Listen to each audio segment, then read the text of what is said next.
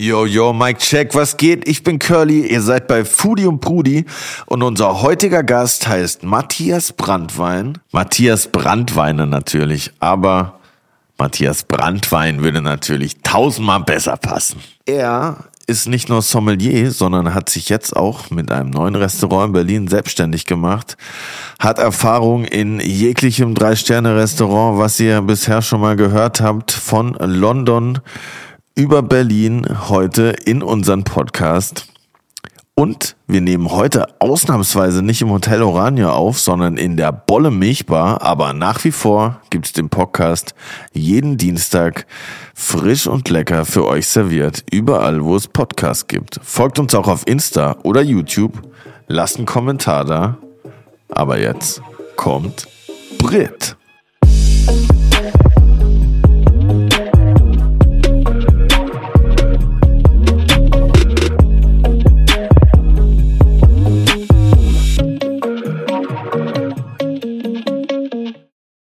Curly, curly, curly. Was geht ab? Hatten wir heute das geilste Mittagessen oder hatten wir das geilste Mittagessen? Wir hatten das geilste Mittagessen und vor allem den geilsten Wein auch noch. Oha.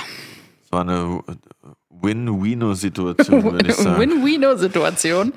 Ja, vor allen Dingen muss man auch sagen, heute sind wir ausnahmsweise mal nicht in der Suite 102 im Hotel Orania, sondern in der Bolle Milchbar in Moabit. Oha, und Krass. wir haben krasse Aussicht auf den kleinen Kleinen Tierpark. Tiergarten und sind auch nicht weit entfernt von der Spree, weil da haben wir heute Mittag mit Blick auf die Spree gegessen und zwar im Karl und Sophie Restaurant, habe ich mir sagen lassen, was hier nämlich auch um die Ecke ist und hier dazugehört. Und wir waren auch in diesen riesigen Seelen, die hier die Bolle-Festseele genannt werden. Da gibt es auch eine kleine Kapelle oder naja, klein ist untertrieben. Es ist auf jeden Fall ziemlich imposant. Ich kenne Bolle nur von Ich freue mich wie Bolle. Und das kommt tatsächlich von hier. Krass. Weil die Leute sich früher anscheinend krass gefreut haben, wenn der Milchmann vorbeikam und geklingelt hat. Kommt Und so- daher ja. etwa auch die Milchmädchenrechnung? Ja, sogar das. voll Wild, krass. Hey, wir haben hier heute komplettes Kulturprogramm am Start gehabt. Mhm. Vor allem auch wegen unserem Gast. Ja, der war Kultur pur von der Scheidel bis zur Schuhsohle. Auf jeden Fall, inklusive äh, gestreiften Hosen. Ja, die waren echt stylisch. Aber der hatte auf jeden Fall nicht nur das zu bieten, sondern einiges anderes. Ein weit herumgekommener und vor allem sehr junger Mann. Ja, wenn man so hört, dann wird man nicht meinen, dass er noch nicht mal 30 ist, ne? Nee, wird man nicht Krasser meinen. Typ. Dieser Matthias Brandweiner ist nicht mehr grün hinter den Ohren, würde ich mal sagen. Und Aber- da ist der Name auch Programm. Das stimmt. Zumindest aus einem kleinen Teil seines Nachnamens. Was im Wein, meint. Oha. ja. Aber was ging bei dir eigentlich so die letzte Zeit? Ich habe gehört, deine Küche ist im Anflug, oder? Die ist schon auf, auf, auf dem. Landeanflug sozusagen. Ja, zweieinhalb Wochen noch. Hab jetzt endlich bestellt. Schön Salbei-Grün und Korallenorange. Das wird geil. Und goldene Wasserhähne, habe ich gehört. Goldene, ja. Oh. Ich wünschte, wäre Gold, aber Ja, Goldfarben. zumindest Goldfarben, genau. Aber ist ja alles steigerungsfähig. Ja, absolut. Ich, Was macht deine Küche? Was macht die Spülmaschine? ich, werd- ich glaube, ich habe jetzt mich dazu entschieden, keine Spülmaschine zu kaufen, weil ich habe keinen Platz. Ich habe mir aber einen Toaster gekauft dafür. Oh, geil. Der ist auch richtig geil. Feiere ich richtig. Ich esse sehr viel Toast jetzt in letzter Zeit. Weil ich dachte mir irgendwie so, ey, Spülmaschine ist schon geil. Hatte ich davor ja auch. Aber wenn man so alleine wohnt und meistens zu zweit oder zu dritt irgendwie isst, wenn, wenn man Gäste hat, dann ist das ja auch schnell abgespült. Drei, vier Teller, das geht Was ja fix du? irgendwie. Was ich koche? Alles, Digga. Wie viele Töpfe und Pfannen brauchst du? Weil ich. Ja, okay, aber die Töpfe und so. Also ich finde, du hast schon recht, es staut sich dann schon mal kurz, aber das Problem ist halt, nee, nicht das Problem, das Gute ist, ich habe halt so wenig Geschirr jetzt extra gekauft, dass ich muss es halt abspülen, sonst habe ich ja keins mehr. Ich habe halt vier Teller, äh, vier große Teller, vier kleine Teller, vier tiefe Teller, vier Schüsseln. Ja, Das ist- je eins mehr als ich. ja, geil. und, und wenn du die dann äh, benutzt, ja, dann muss man die halt abspülen, so, sonst geht's halt nicht mehr. Und bei Töpfen und Pfannen sieht's halt ähnlich aus. Deshalb, solange ich jetzt nicht irgendwie den Geschirrspüler finde, der in der Wand verschwindet, äh, wird es den wahrscheinlich erstmal nicht geben. Ja, ich freue mich riesig auf meine Spülmaschine. Auch wenn ich meistens nur für mich alleine koche, ist es dann doch immer ziemlich viel. Ja, stimmt. Und schon. selbst mit einer Herdplatte, wenn ich koche, dann mache ich dann doch immer ziemlich, ziemlich einen Uffriss. Und ich bin so angenervt davon, in der Badewanne abzuspülen. Ja, das kann ich mir, das kann ich mir Mir vorstellen. reicht's jetzt. Aber vielleicht kann uns der neu gebackene Selbstständige ein paar Tipps geben, wie man die Küche in einem Hafen, in der Hafenküche, sauber hält. Ob der einen Geschirrspüler hat? Wahrscheinlich schon. Aber wir werden es jetzt erfahren. Herzlich willkommen bei Foodie und Brudi, Matthias, Matthias Brandwein.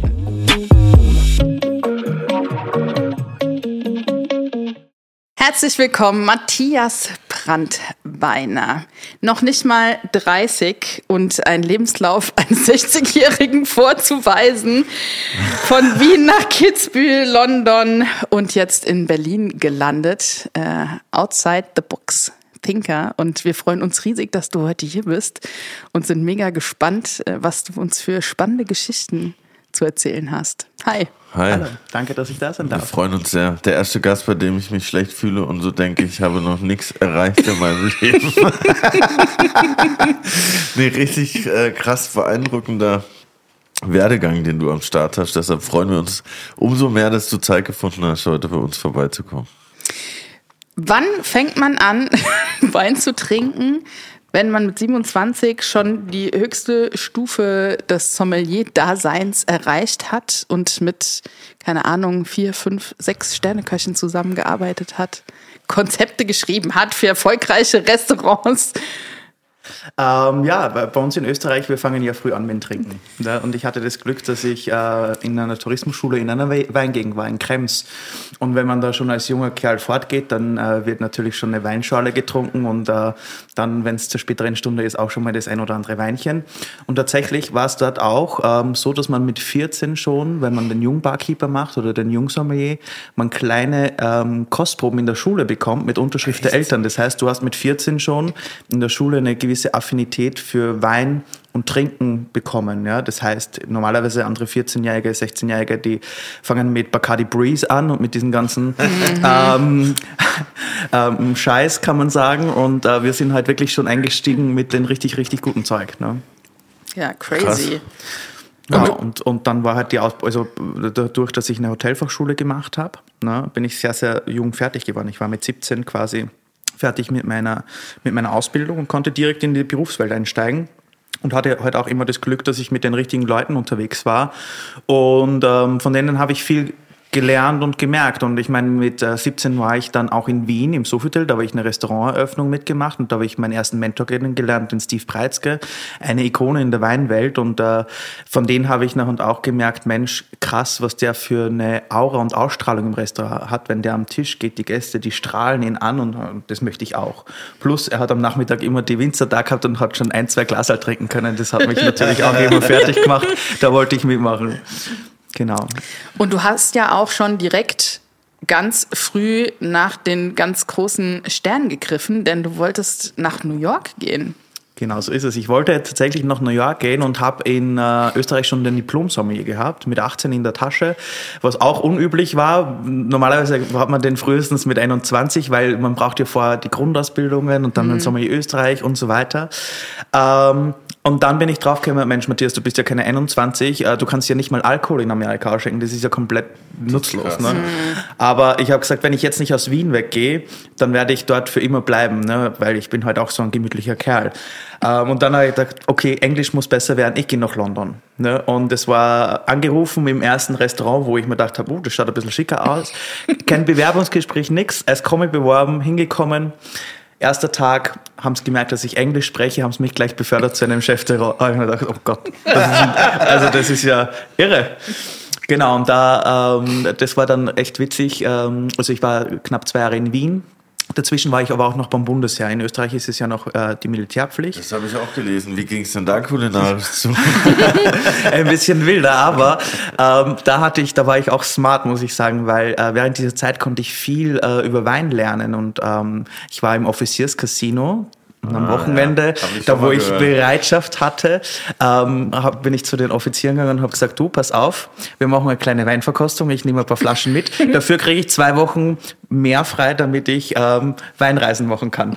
Und zur Probe nach Düsseldorf fliegen und so weiter. Und das ist normalerweise beim Grundwehrdienst nicht erlaubt, weil man hat nur fünf Tage, wo man frei quasi reisen darf. Und ähm, ja, das war ganz witzig. Und das habe ich halt natürlich ausgenutzt, da wo die anderen im Officierscasino immer mit Bier versagt sind, habe ich halt noch mit den Leuten ein bisschen Wein und Champagner getrunken. Mega. Mega geile Story auch. natürlich, smart auf jeden Fall. Aber das Offizierscasino scheint auf jeden Fall einer der beliebteren Orte äh, beim Wehr zu sein, habe ich mir sagen absolut, lassen. Absolut, absolut. Ja. Ja, und dann ist eben direkt nach London gegangen, aber nach ähm, ja, knapp, knapp ein bisschen über ein Jahr ist es mir auch zu teuer geworden. Es ist absurd teuer dort und ähm, ich habe nachher die Möglichkeit gehabt, äh, also ein Angebot nach Berlin bekommen und dann dachte ich mir, Mensch, Berlin nie am Schirm gehabt, die Mieten sind extrem günstig, ich fliege dahin. Für ein, zwei Jahre passt es schon. Ne? Und naja, jetzt bin ich schon über acht Jahre in der Stadt. Ne? Ja, krass. Aber dafür, dass du in Anführungszeichen nur ein bisschen länger als ein Jahr in London warst, hast du da auch ziemlich viele Stories erlebt. Ja, absolut. Also es ist eine komplett andere Welt. Das kann man in Berlin gar nicht so, so fassen. Äh, allein die Dichte an Milliardären, was in dieser Stadt lebt, ist, ist, gibt es kein zweites Mal in der Welt. Ähm, zu der Zeit, wo ich war, waren 48 Milliardäre in London. Nicht Millionäre, Milliardäre, ja. Und da kann man sich vorstellen, die gehen immer essen. Ne? Und äh, ich habe ja einmal für Heinz Beck im Lanesborough gearbeitet, ganz bekannter Drei-Sterne-Koch, und dann für Le Ducasse in Bulgari. Und das sind halt Namen, die ziehen solche Leute an. Ne? Und wenn du dann zum Mittag äh, Service machst und nachher sitzt eine Naomi Campbell vor dir, der was du ein bisschen einen Minztee servierst, oder nachher irgendwelchen äh, Rich Kids, die was einfach mal eine Flasche Cheval Blanc für 1800 Pfund aufreißen, ja, zum Mittag, so einfach. Und die trinken nicht mal die Flasche, die trinken zwei Gläser und der Rest. Echt? Für mich, ja. Mega cool. Witzig.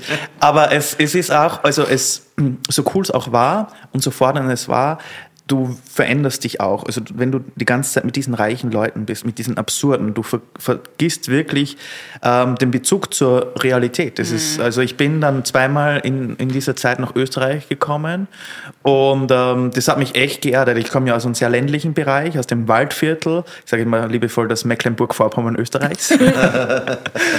Und ähm, das hat mich echt nachher wieder ein bisschen runtergebracht. Und dann habe ich auch gemerkt, okay, erstens finanziell haut es nicht ganz hin, plus es ist einfach also dekadent ohne Ende. Es muss ja noch, noch verrückter sein, wenn man irgendwie, was hast du, 900 Euro für ein Minizimmer gezahlt irgendwie. genau, also das war wirklich ein, eine Schuhschachtel. Das und dann Schuhschachtel. gleichzeitig vor so Milliardären stehen mittags und so irgendwie eine 2000 Euro Flasche Wein serviert und dann aber abends so denkt, hm, fuck, ich gehe jetzt wieder in meine 900 Euro Wohnung Na, zurück. pass auf, naja, und am Wochenende dann, wenn du einmal frei hast, dann denkst du, naja, wo gehst du denn essen hin? Naja, ich möchte heute auch fein essen gehen. Und dann Ja, gehst du halt in das ja, Sterne-Restaurant. normal. Natürlich bestellst du dir ein Glas Champagner, ja, was sonst? Und dann, dann hat man halt eine Rechnung und denkt sich, mein Gott, wie soll ich das Monat jetzt zu Ende bringen? Ja, Ja. ja. man kennt es auf jeden Fall. Es ist natürlich schwierig, dann äh, sich selber down zu graden, wenn man Ja. jeden Tag irgendwie die anderen verwöhnt. So verstehe ich komplett. Aber ist es so, dass dort dann einfach so eine 1800 Euro Flasche getrunken wird, weil man es einfach kann?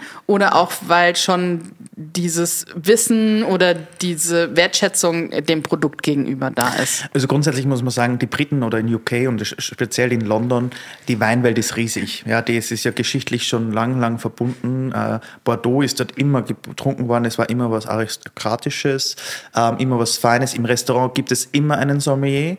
Ja, ich meine, hier in, in Deutschland, wenn man in ein feines Restaurant geht, mittlerweile gibt es einige Sommeliers, aber vor zehn Jahren, da war das echt noch Ja. was Exklusives, ein Sommelier. Und dann auch mit einem Image von einem Monokelträger und der verkauft mir jetzt nur die teure Flasche. Und in London hast du in, in einem kle- kleinen Restaurant mindestens zwei bis drei Sommeliers. Wenn ich zum Beispiel das Hyde Restaurant anschaue, das hat vor, ich glaube, drei Jahren aufgemacht, die sind mit 16 Sommeliers gestartet. What? Da kriegst du einen Vogel, das kannst du ja gar nicht. Also, und dadurch, dass das eben so, so, so, also jeder pilgert dorthin, auch die Franzosen, weil, weil das so ein bisschen Melting Pot ist und aber auch offen für alles. Du, du kannst die ganze Welt trinken.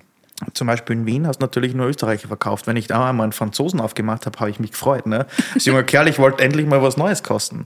Und in UK war also da hast du alles aufgemacht. Und das war, das war halt echt witzig. Und dadurch ist die, also die Weinszene dort ist schon sehr, sehr komplex. Und dadurch äh, spiegelt sich das auch bei den Gästen wieder. Ne? Wenn die dort essen gehen, ist selbstverständlich, dass der Sommelier da ist. Und der Sommelier fasst keinen Teller an. Der hat nur das Weinglas und den Wein. Und es ist aber auch witzig da zu sehen, weil die haben wirklich auch diese, dieses, ähm, das sind Ikonen, wenn die da, da über das Parkett schweben. Das ist wirklich, das hat sowas.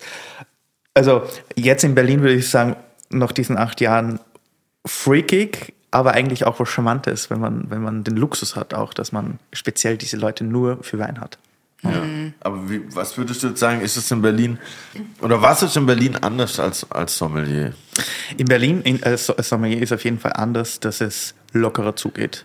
Ähm, es ist ein bisschen fre- freakiger und du hast ähm, tatsächlich hier in Berlin auch nicht so eine klassisch, klassische Struktur, wie, wie ein Sommelier ist oder was das für ein Stil ist. In Berlin hast du von bis. Du hast von den Sommeliers, die was gern Klassik verkaufen, die was sagen, na, natural, das ist ein bisschen schwierig. Und dann hast du wieder die andere Liga, die was sagt, nee, konventionell trinke ich gar nicht, das muss jetzt was, was Freakiges sein. Ähm, und dadurch, dass es so divers ist und auch so ein bisschen edgy ist und so ein bisschen aneckt, finde ich, ist das extrem spannend in der Stadt. Plus, wir haben viele Expats hier auch, ähm, die was auch neue Vibes reinbringen und selber auch, äh, wenn ich zum Beispiel an die Emily Hamann denke, die kommt aus, aus UK, aus London auch, also dort groß geworden mit Wein und die liebt es hier in Berlin, weil es einfach auch so, so offen ist in einer anderen Art und Weise. Aber wo bist du dann in London essen gegangen? Also ich meine, klar, du bist Sommelier, aber du, du liebst ja auch die Gastro und äh, isst bestimmt auch gerne, weil sonst würdest du die beiden Sachen ja nicht kombinieren. Wo geht, wo geht man in London essen? Tatsächlich in London geht man, also wenn, wenn man entschließt, fein essen zu gehen, dann geht man in der Regel nicht in ein klassisches Restaurant, sondern in ein Hotelrestaurant. Also dort geht man Ah, wirklich krass. ins Hotel zum Essen und da ist das selbstverständlich. Man zieht sich schick an, man geht eben ins Bulgari heute, da kocht der Arnaud Ducasse was Feines und danach ziehe ich mir ein paar Cocktails neben dann Naomi Campbell oder Prince William oder wer auch immer rein und das, das, das, also das wird dort zelebriert und ähm, es ist ganz selten, dass wirklich so Standalone-Restaurants gibt. Ne? Liegt aber auch an der wirtschaftlichen Situation äh, dran, weil so ein, so ein Fünf-Sterne-Bunker, ne, die haben natürlich andere Möglichkeiten. Da ist finanziell auch noch ein bisschen mehr dahinter. Und da ist natürlich auch schon Platz vorhanden, weil ich stelle Genau. mir die Immobilienpreise in London bestimmt nicht so easy vor.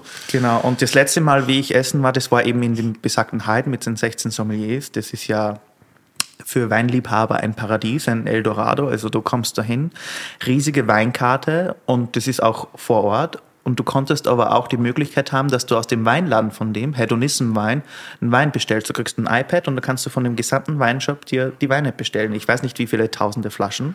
Und weil es nicht, nicht vor Ort ist, ist einer von den 16 Sommeliers rübergelaufen ja, nach Mayfair und hat die Flasche geholt und nachher hast du das 15 Minuten später am Tisch gehabt. Krass. Ja. Und von der Kulinarik her mega, äh, vom Porzellan super cool und vom Service halt klassisch ohne Ende und auch ein bisschen gruselig, weil ähm, da hast du eine Armee von Kellnern, ja, Ja. und jeder darf nur gewisse Dinge. Das heißt, ähm, zwei Kellner mit großen Tableaus, die was aus der Küche rausschreiten, die stehen dann einmal ein paar Sekunden vor dem Tisch, bis das nachher die Server kommen und wirklich Teller für Teller runterheben. Und erst wenn alles herunten ist, dürfen die mit dem Tray wieder zurück in die Küche gehen. Ja? Dann wird annonciert, dann darfst du essen und dann kommt der Sommelier. Und wenn das Weinglas leer ist, dann wird das Glas nicht einfach ausgehoben. Dann kommt der Chef-Sommelier und schiebt das Weinglas auf die Seite, damit der Commis-Sommelier kommt und das nachher auf einem Tablett aushebt und wegschreitet. Also das ist halt wirklich so, da, also Da würde ich als Gästin wahnsinnig ja, werden, abs- wenn du absolut. da also lange kriegst, Essen kriegst einfach warten einen. Vogel, aber es ist auch witzig und eine komplett andere Welt. Hier in Klar. Berlin kannst du das auch gar nicht leisten, beziehungsweise wenn du das bringst, dann zeigst du dir den Vogel. Also, es ist auch nicht, es passt nicht in unsere Stadt und es passt auch nicht in diese kulinarische Szene. Aber es ist witzig, dass es gibt. Ja, voll. Vor allen Dingen auch ein Erlebnis dann, ne? Ein richtiges Event, wollte ich auch gerade sagen, ja. Und was ich so interessant finde, dass, also ich denke mal, dass in England ist es schon so sehr auf London zentriert, oder diese Fine Dining Weinwelt, oder? Weil in meinem Gastro-Atlas ist England jetzt so von, von der Kulinarik jetzt nicht unbedingt mit Italien auf einer Linie, sage ich jetzt mal, mit dem normalen Essen, was es da so gibt? Oder wie sind da so deine Erfahrungen damit? Ja, also London ist natürlich äh, das Epizentrum, das muss man ganz klar sagen, aber es gibt auch im ländlichen Bereich wirklich sehr feine Restaurants, wenn ich mir zum Beispiel der Fat Duck ähm, in Hessen Blumenthal anschaue, da, wo die Leute auch hinpilgern, aber auch in Schottland oben bei Edinburgh hast du echt wirklich feine Restaurants. Aber es stimmt schon, also wir, wir denken, okay, diese British Cuisine, die ist echt äh, so ganz komisch und das, Das hat ja mit auch ein Vorurteil, aber ich, ich war Ja, noch naja, länger dort, deshalb die, die, die, sind, die sind halt schon auch sehr einfach ne? und die haben auch viel F Fertiggerichte und so weiter, aber dadurch, dass, und das ist natürlich in London, dass du so viele Expats hast, Italiener, Spanier, Franzosen, Ja, klar. die was teilweise zu Hause keinen Job finden oder die was sagen, okay, ich gehe nach England, um Englisch zu lernen. Das ist auch ganz witzig, kurzer Sidestep. Ich habe angefangen in einem italienischen Restaurant mit Heinz Beck, nur Italiener, nur Italiener in dem Restaurant am Service. Ich war der einzige Nicht-Italiener. Und äh, die haben teilweise die Meetings in Italienisch gehalten. Und da waren Kommis, die sind schon seit einem Jahr in London und die haben kein einziges Wort Englisch gesprochen, wo ich mir gedacht habe, Mensch, ihr seid ja aber auch ja, ein bisschen einfach gestrickt. Ja, genau. Und dadurch, also die bringen natürlich noch und auch viele Influences rein. Ne? Also wenn ich an Kulinarik und England denke, denke ich also neben dem English Breakfast auch an indische Küche. Ja, safe. Ja, ja, absolut. Also du kannst nirgendwo in Europa so gut indisch essen als wie in, in, in London. Das ist echt crazy. Aber auch da, also dadurch, durch den Commonwealth, ne, du hast eine mega Crowd an, ähm, an, an Indern, du hast viele Australier und es gibt natürlich andere Vibes auch dazu. Also das ist wirklich nicht nur auf Europa beschränkt, sondern weltweit. Ne? Ja. Und das war auch witzig mit den Kollegen, zum Beispiel in Bulgari. Da haben wir, also da habe ich mit, mit Letten, mit Amerikanern, mit Boliviern, Spanier, Franzosen, Italiener, Russen, da war alles zusammengemischt. Das war so schön. Also du, du hast da auf einmal eine komplett andere Welt gesehen.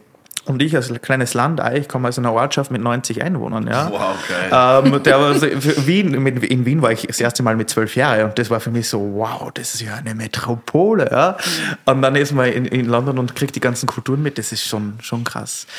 Ich hoffe, es stört euch nicht, aber ich würde äh, ein kleines Flascherl Wein aufmachen. Ich habe das gerade vor mir und die Kehle muss ein bisschen geschmiert werden. Ja, klar. Ja. Endlich Ich sag mal, macht's wir mal sind die einer. Letzten, die dann Nein sagen. Wir sind zwar nicht bei Terroir und Adiletten gerade, aber Wein trinken können wir hier auch. Das geht, das geht überall. Was trinkt man denn da wunderbar? Wir haben ein großes Gewächs, gut gereift vom Schäfer Fröhlich von der Nahe, Felseneck 2011. nice. Ja, GG. ich freue mich selber. Das sind immer diese Kellerleichen, da wo man sich noch an dem man freut, wenn man drüber stolpert. Die versuche ich, bei mir ist immer schwierig, ich schaff's nie, die so lange zu behalten. Das ist das Problem. ja, ja, das Problem habe ich auch, aber ich habe bisschen mehr kaufen. ich habe eine Lösung. Ich, ich kaufe ja schon seit ich in Berlin bin wie verrückt Wein ein, speziell deutsche Rieslinge.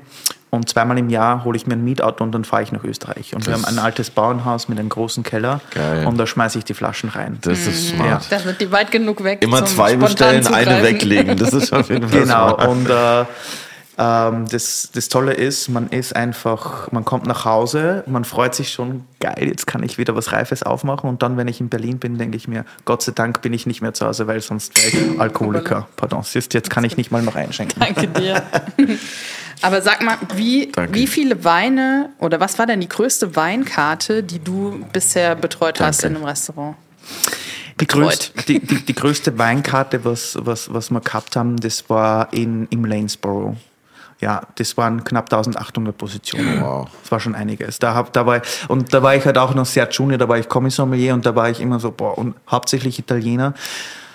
Ach, Das war schon intensiv. Also war auch wichtig, weil ich mich da echt auch entwickeln konnte. Es war nicht einfach, aber es war auch ganz witzig, weil am Abend, also da arbeitet man auch 14, 16 Stunden ungefragt. Ne? Da kommt man rein und dann, wenn man schon fertig ist, sperrt das Sommelier dich quasi in den Weinkeller mit ein und zieht eine Fle- Weinflasche raus und die trinkt man jetzt. Ja, weil man muss ja lernen. Und das war echt witzig. Ja, ich wollte gerade sagen, kennt man dann die 1080 Weine? Also das ist ja fast unmöglich. Also zu diesem Zeitpunkt war ich noch nicht so, so, so bereit, aber jetzt, man entwickelt sich ja, ne? man, man kostet sich durch. Also natürlich sind immer Überraschungen dabei und du lernst nie aus, aber im Groben und Ganzen kannst du schon einschätzen, wenn du den Winzer kennst, wie die, ist die Stilistik, äh, wie sind die Jahre, wie ist die Region selber. Und natürlich, also es ist immer eine Überraschung, wenn du die Flasche aufmachst, klar, aber Man, man hat schon ein Verständnis und man weiß, auf was man sich einlässt. Man schließt dann von dem einen aufs andere so ein bisschen. Genau. An. Ja. ja, dann würde ich mal Also, sagen, sehr zum Wohl, meine Lieben. Prost. Cheers. Cheers. Prost. Cheers. Hiring for your small business? If you're not looking for professionals on LinkedIn, you're looking in the wrong place. That's like looking for your car keys in a fish tank.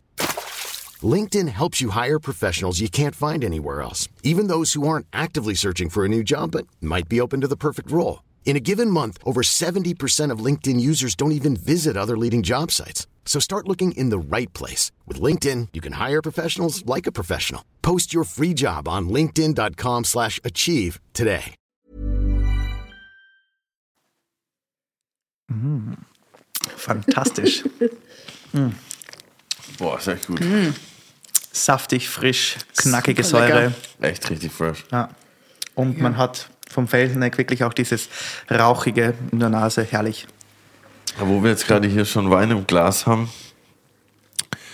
Du trinkst Wein noch aus Porzellan ab und zu, habe ich ge gehört. Ja, seit neuestem tatsächlich, ja. Ähm, Was ist denn das Verrückte? da los? Also ich, äh, äh, in meinen Prä-Terroir Adilettenzeiten habe ich mir schon auch mal einen, einen Späti-Wein in eine Tasse eingeschenkt, aber ich glaube, du meinst was anderes damit. Genau, das ist eine, eine witzige Geschichte, da muss ich kurz mal ausholen. Also, nach dem ersten Lockdown ähm, habe ich mir überlegt, was machst du denn jetzt eigentlich? Also ich war am Weinberg, habe da ein bisschen geholfen und, und so weiter und dann zweiter Lockdown, nach dem zweiten Lockdown, naja, der Winzer brauchen jetzt keine Hilfe.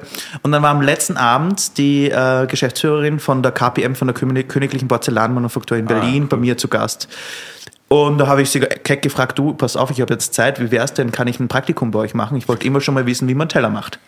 Und das ist ja mega coole Idee, komm vorbei. Und dann war ich eineinhalb Monate, bin ich immer um vier Uhr aufgestanden, um fünf war ich im Werk, was auch ganz cool ist, weil das direkt hier im Tiergarten ist.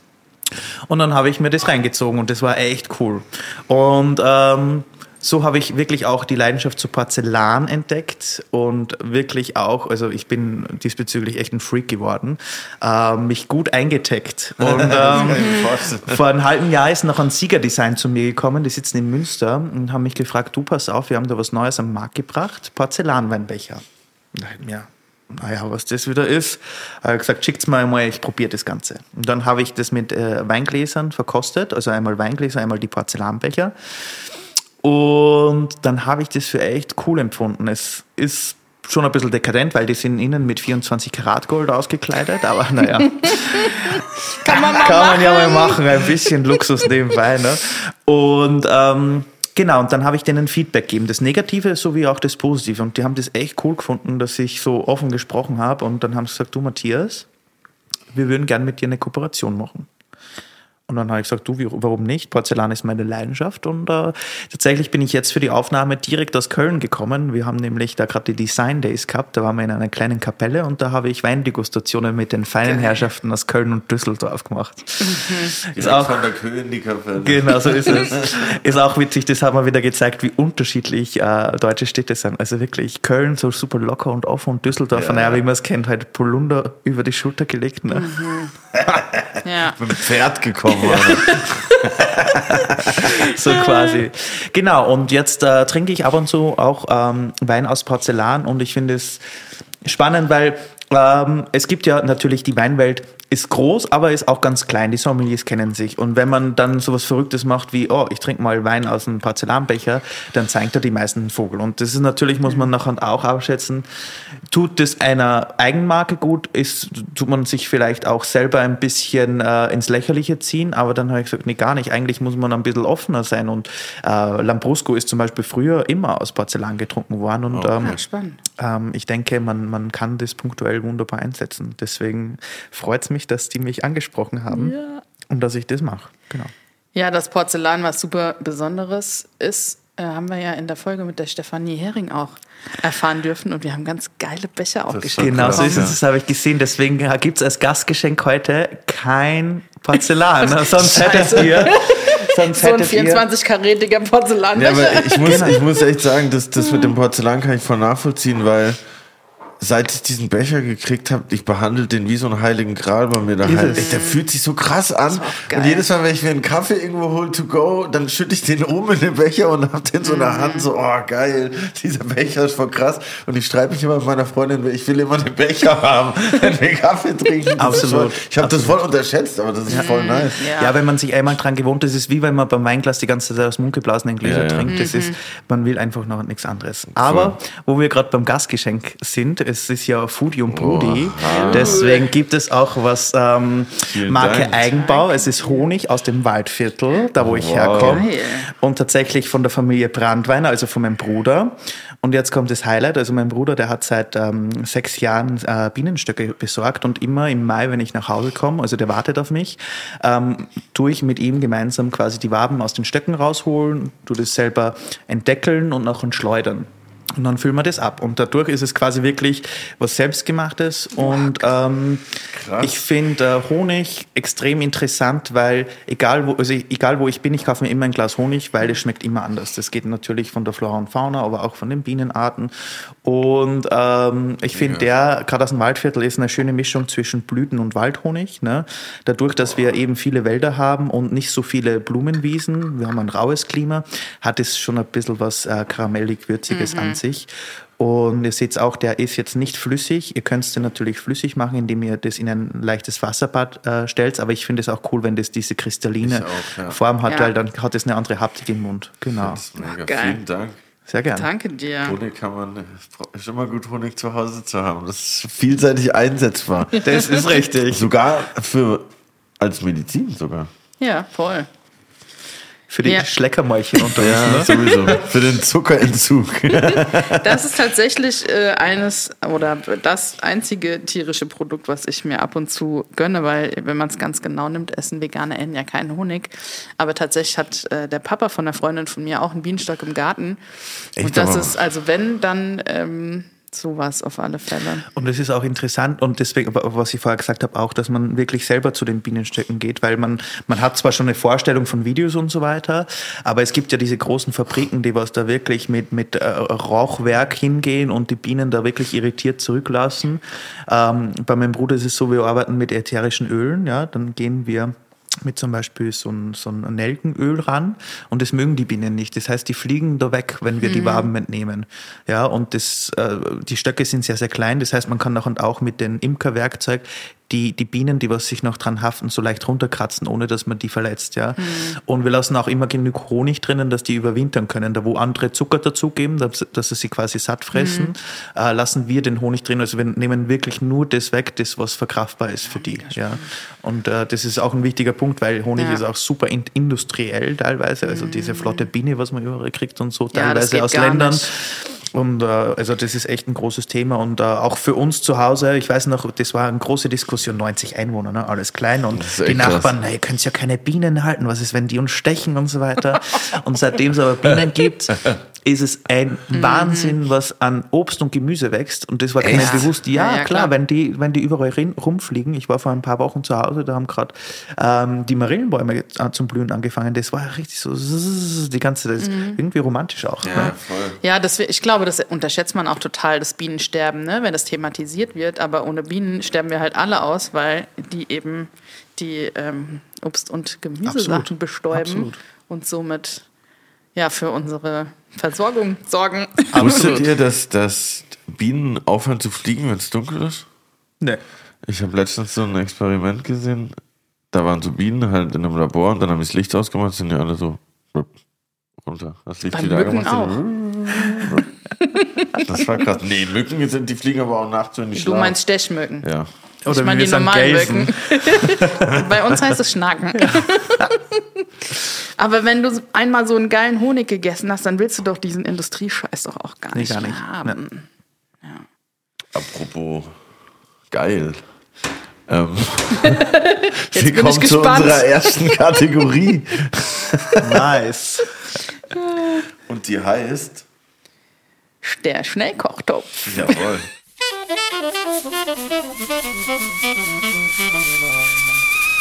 Schnellkochtopf. Ich wollte dich testen. ja, ja. Wir haben zehn Entweder-Oder-Fragen und wir erhoffen uns schnelle Antworten von dir. Okay. Und wie immer, Ladies first. London oder Berlin? Berlin. Salzburg oder Wien? Wien. Gestreift oder gepunktet? Gestreift. Spätburgunder oder Kabinett? Spätburgunder. Porzellanbecher oder mundgeblasenes Glas? Mundgeblasenes Glas. Kreuzberg oder Charlottenburg? Charlottenburg. Schmalzbrot oder Sterneküche? Schmalzbrot. Prada oder Adidas? Adidas.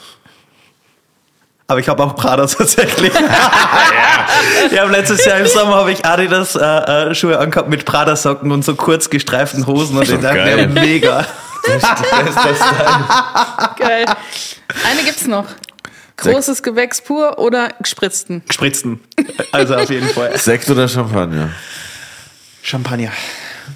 Das war's auch schon. Du bist schon erlöst. Gott sei Dank. Das war jetzt wirklich, ich habe schon Schweißperlen bekommen.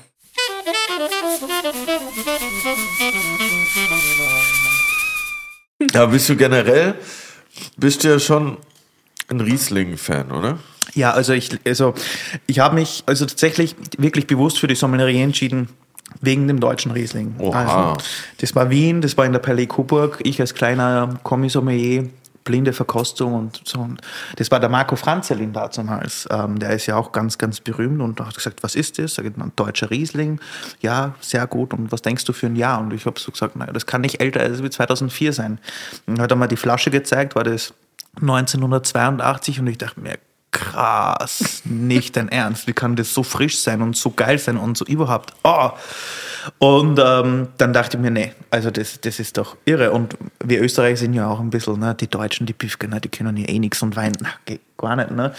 Und das war halt für mich auch so wirklich so ein Eye-Opener. Und ähm, da habe ich mich echt noch an den deutschen Riesling verliebt, aber auch in diese Vielfalt von Wein, weil das halt so krass anders war, als was ich in Österreich gekannt habe. Genau. Und seitdem ich in Berlin bin, habe ich mich auch eben in Spätburgunder verliebt. Äh, deutscher Spätburgunder ist für mich echt the best kept secret. Und ähm, das leicht gekühlt zu trinken, immer sensationell. Mhm. Also das ist irre. Ich habe in einer äh, Interviewüberschrift gelesen, ähm, Matthias Brandweiner, dem Sommelier, dem die deutschen Zungen vertrauen. Nein. das Fand geil. ich sehr lustig. Aber ja. Du hast ja auch die Weinkarte schon, wenn ich das richtig gelesen habe, sehr mit deutschen Weinen ausgestattet, wo du. Genau, das war in meinem letzten Restaurant, das war das Pots, ähm, Potsdamer Platz im Ritz-Carlton. Das habe ich ja mitkonzipiert und eröffnet. Das war auch wahnsinnig spannend, weil da war ich 23, 24, weiß ich jetzt. Der, 24. Genau, und dann, Dankeschön, ähm, hat mich Ritz-Carlton gefragt, du pass auf, wir wollen ein neues Restaurant machen, wir wollen es aber irgendwie anders machen, nicht diese klassischen Hotelrestaurants. Mhm. Und dann dachte ich mir, naja, in den jungen Alten wenn dich Ritz-Carlton fragt, dann, dann machst du das Kann auch. man schon ne? mal machen. Genau. Ne? Weil da wäre eigentlich der Absprung von Berlin gewesen. Ne? Und ähm, das war auch ganz witzig, da sind wir eben auch da gesessen mit äh, vielen Konzeptionsleuten aus, aus UK, aus London, ne? weil wenn Marriott was macht, dann muss das ja. Ne? Und dann haben die uns Dinge auf den Tisch gelegt, wo ich gesagt habe, liebe Leute, wir sind nicht in London, wir sind in Berlin. Ja, und das war echt auch äh, für die ein bisschen weird, weil da die ganzen Direkt die Direktoren von den Grand Opening Hotels, Marriott, bla bla bla war, ne? Und noch so ein junger Kerl, die den Mund aufreißt. Ich gesagt, schaut mal ins Waldorf Astoria, da habe ich früher gearbeitet. Das Restaurant, das war drei Jahre offen und dann großes Tamtam, Pierre Garnier, richtig cool, drei Sterne. Und was ist es? Es ist zu, weil das einfach nicht nicht einen Erfolg in Berlin mhm. versprechen kann. Und dementsprechend sind wir ein bisschen anders daran gegangen. Und das war auch echt cool. Das war, wir, wir sind so geil gestartet. Ey, gerade in Berlin hast du Schwierigkeiten, in Hotels reinzugehen, gerade wenn es ein Ritz-Carlton ist, Stock im Arsch, Monokel im Auge, furchtbar.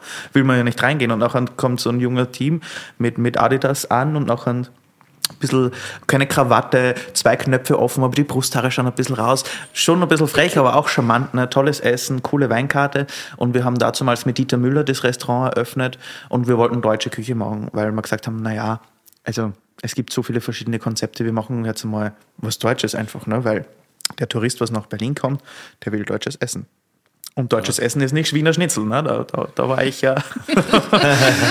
und dementsprechend habe ich auch gesagt, ähm, pass auf, wenn wir jetzt deutsche Küchen machen, dann, dann müssen wir auch eine 100% deutsche Weinkarte machen.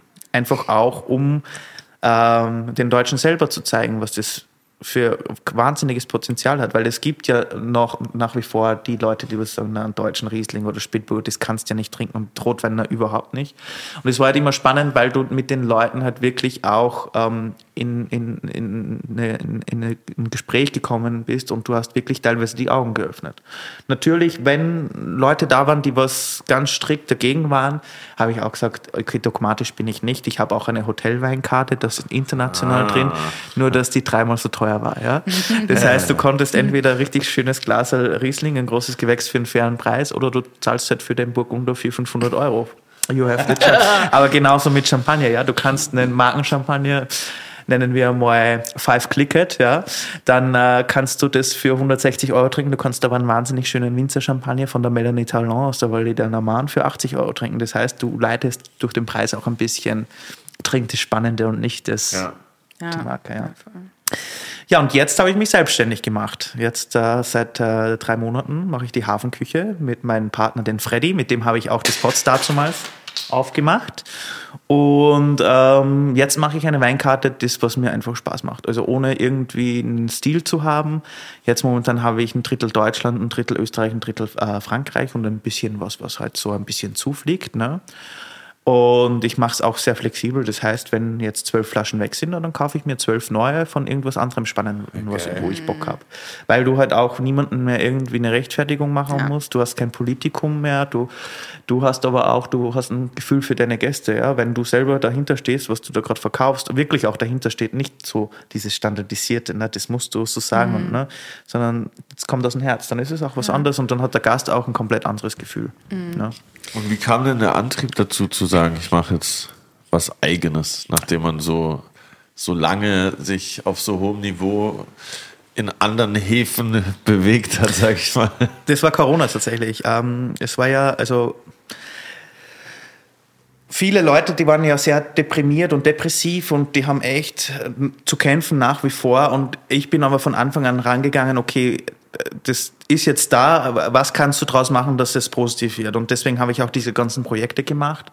Ähm, aber das hat mir auch gezeigt nach den Lockdowns, wie wir zwischendurch wieder aufgemacht haben, wie schwierig es in dieser Hotelgastronomie geworden ist, wenn internationale Gäste kommen, wie zum Beispiel, sage ich jetzt mal, asiatischen, russischen Raum, die einfach Schnitt machen und der Kellner kommt.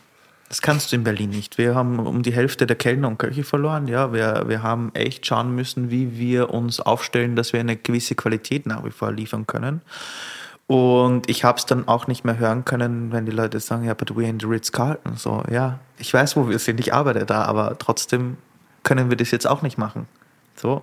Und wenn das Restaurant zum Beispiel voll ist, na, dann ist es halt voll. Und das, dieses Verständnis war nicht da. Und da habe ich gesagt, nee, das habe ich jetzt zehn Jahre gemacht. Äh, Das war auch mega cool, würde ich immer wieder machen. Aber jetzt, wo ich jung bin, Energie habe, muss ich schauen, wie ich selber mich entwickle, beziehungsweise auch fürs Alter vorsorge. Weil das hat nachher auch gezeigt, naja, ab einem gewissen Alter, wenn du dann nicht irgendwie eine sichere Bank hast, dann, dann wird es schwierig. Und mit 40, 45 weiß ich nicht mehr, ob ich fit bin und äh, im Restaurant wirklich so stehen kann. Deswegen habe ich gesagt, jetzt eigenständig ein geiles Restaurant machen, wirtschaften, ackern, dafür, ne, jetzt ist die Energie da.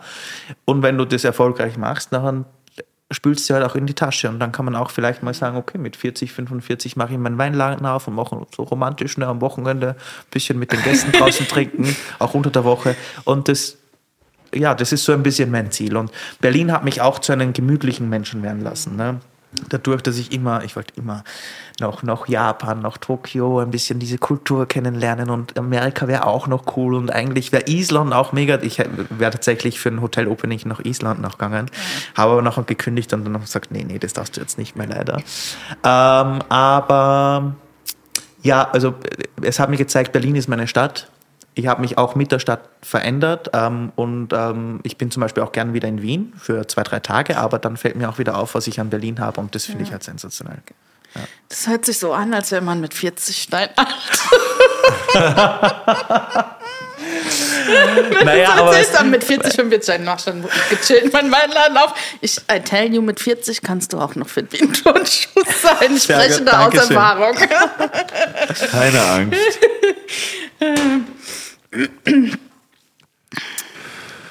Wir haben ja sogar noch mehr auf Lager für dich, habe ich gehört. Wir haben tatsächlich noch mehr auf Lager, denn wir haben noch eine Kategorie. Oha. Und die Kategorie heißt Allerlei aus Kühlhaus 3. Oha. Allerlei aus Kühlhaus 3. Aber da äh, du ja eher Kreativling bist, äh, haben wir uns was anderes überlegt. Normalerweise bekommen unsere GästInnen drei Zutaten, aus denen sie uns äh, was Leckeres zaubern dürfen. Aber du bekommst eine Location ähm, in den Österreicher Bergen. äh, ein Budget von einer Million Euro. Eine Und- Million Euro. Digga, let's Und go! ja, weil wir sind ja hier auch mit äh, vergoldeten Porzellanbechern unterwegs. Da kann man dann auch ein bisschen was Cooleres machen. Und ähm, dem Grundtenor plant-based. Und du darfst uns ein Konzept kreieren. Ich würde einen Kiosk aufmachen und 900.000 Euro behalten. Ähm, ich glaube, das Budget von einer Million Euro hm, werde ich nicht ganz ausschöpfen, aber ich habe schon direkt eine Idee. Also, ich liebe Knödel. Also und auch egal, wenn ich mal fürs Team koche oder für Freunde, dann müssen Knödel auf dem Tisch, ne? Und die flippen alle immer aus. Und für mich gibt es nichts Geileres als wie so Spinatknödel. ja. Ähm, aber plant-based, ach so, ja, da ist Käse drin. Ah, das geht ja gar nicht. Ja, das geht schon irgendwie. Was macht man da? Weil dieser, dieser Mandelmilchersatz, der ist zwar schon auch cool, aber ich weiß nicht, da habe ich noch nie damit gekocht. Hm, vielleicht kannst du eins so, eins so machen. Dann machen wir eins so, eins so. Okay, wir, Girlie ma- wir bleiben bei den Spinatknödel. Einmal als Variante mit Sauerkraut und die andere Variante mit brauner Butter. Ja. Und äh, ich persönlich entscheide mich mit brauner Butter. Das heißt, man hat die Spinatknödel, die was mit einem richtig schönen, herzhaften Bergkäse gefüllt sind, fluffig drinnen sind. Wenn man die auseinanderschneidet, zieht sich der Käse auseinander und dann hast du noch diese Fette von dieser braunen Butter, die was nochmal diese Nussigkeit dazu gibt. Und nebenbei einen ganz easy grünen Salat. Ganz locker. Und jetzt kommt die eine Million. Das Ganze wird auf einen handgefertigten KPM-Teller serviert. Von der Kurland-Serie mit einem Durchmesser von 33 Zentimeter. Handbemalt mit 24 Karat Gold außen das Relief. Und innen drinnen der Spiegel ist schwarz glänzend und außen am Rand hat man nochmal eine unlasierte Stelle, das was so für die raue Optik, für das Touchy. Und da werden die Knödel drauf serviert. Genau.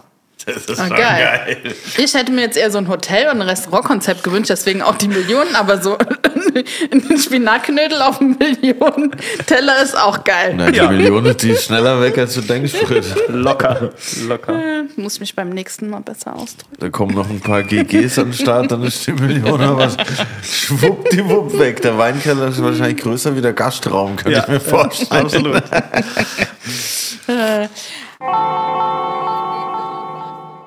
Aber du hast vorhin erzählt, dass dein erster Mentor für dich so eine Erscheinung wäre, der durch äh, den Gastraum geschwebt ist. Und ich habe mir ein paar Videos von dir angeguckt und ähm, sieht ja auch ein paar Pressefotos und auch so, wie du vor uns sitzt. Deswegen hatte ich auch die Frage gestellt mit gestreift oder gepunktet, weil du ja auch ganz gerne Streifen anziehst und auch, äh, ja, ich will jetzt nicht sagen freakig, aber sehr bestimmt und ähm, geschmacklich sehr cool unterwegs bist. Genau, also ich bin, also du hast es, also ihr habt es vorher mit den Fragen schon ganz gut gestellt. Äh, Einmal die Frage Kreuzberg oder Charlottenburg, da habe ich ja Charlottenburg, ne? das heißt, das ist der konservative Teil in mir.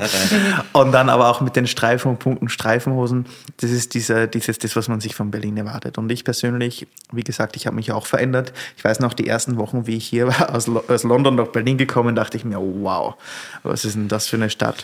meine Garderobe Und ich habe ich hab in Schöneberg gewohnt, ja, und ich bin genau in der Woche gekommen, wo das Folsom Festival war, also quasi Lack und Leder Fetisch Festival. Ne? Und dann dachte ich mir, nee, gibt's ja nicht überall nackte Ärsche und Leder und ein Mann mit einer Hundestaffel und hinterbei äh, sechs äh, Männer auf allen Vieren und so. Da dachte ich mir, okay, dass Berlin offen ist und alles erlaubt ist, das wusste ich irgendwie, das ist das Image, aber dass es so krass ist.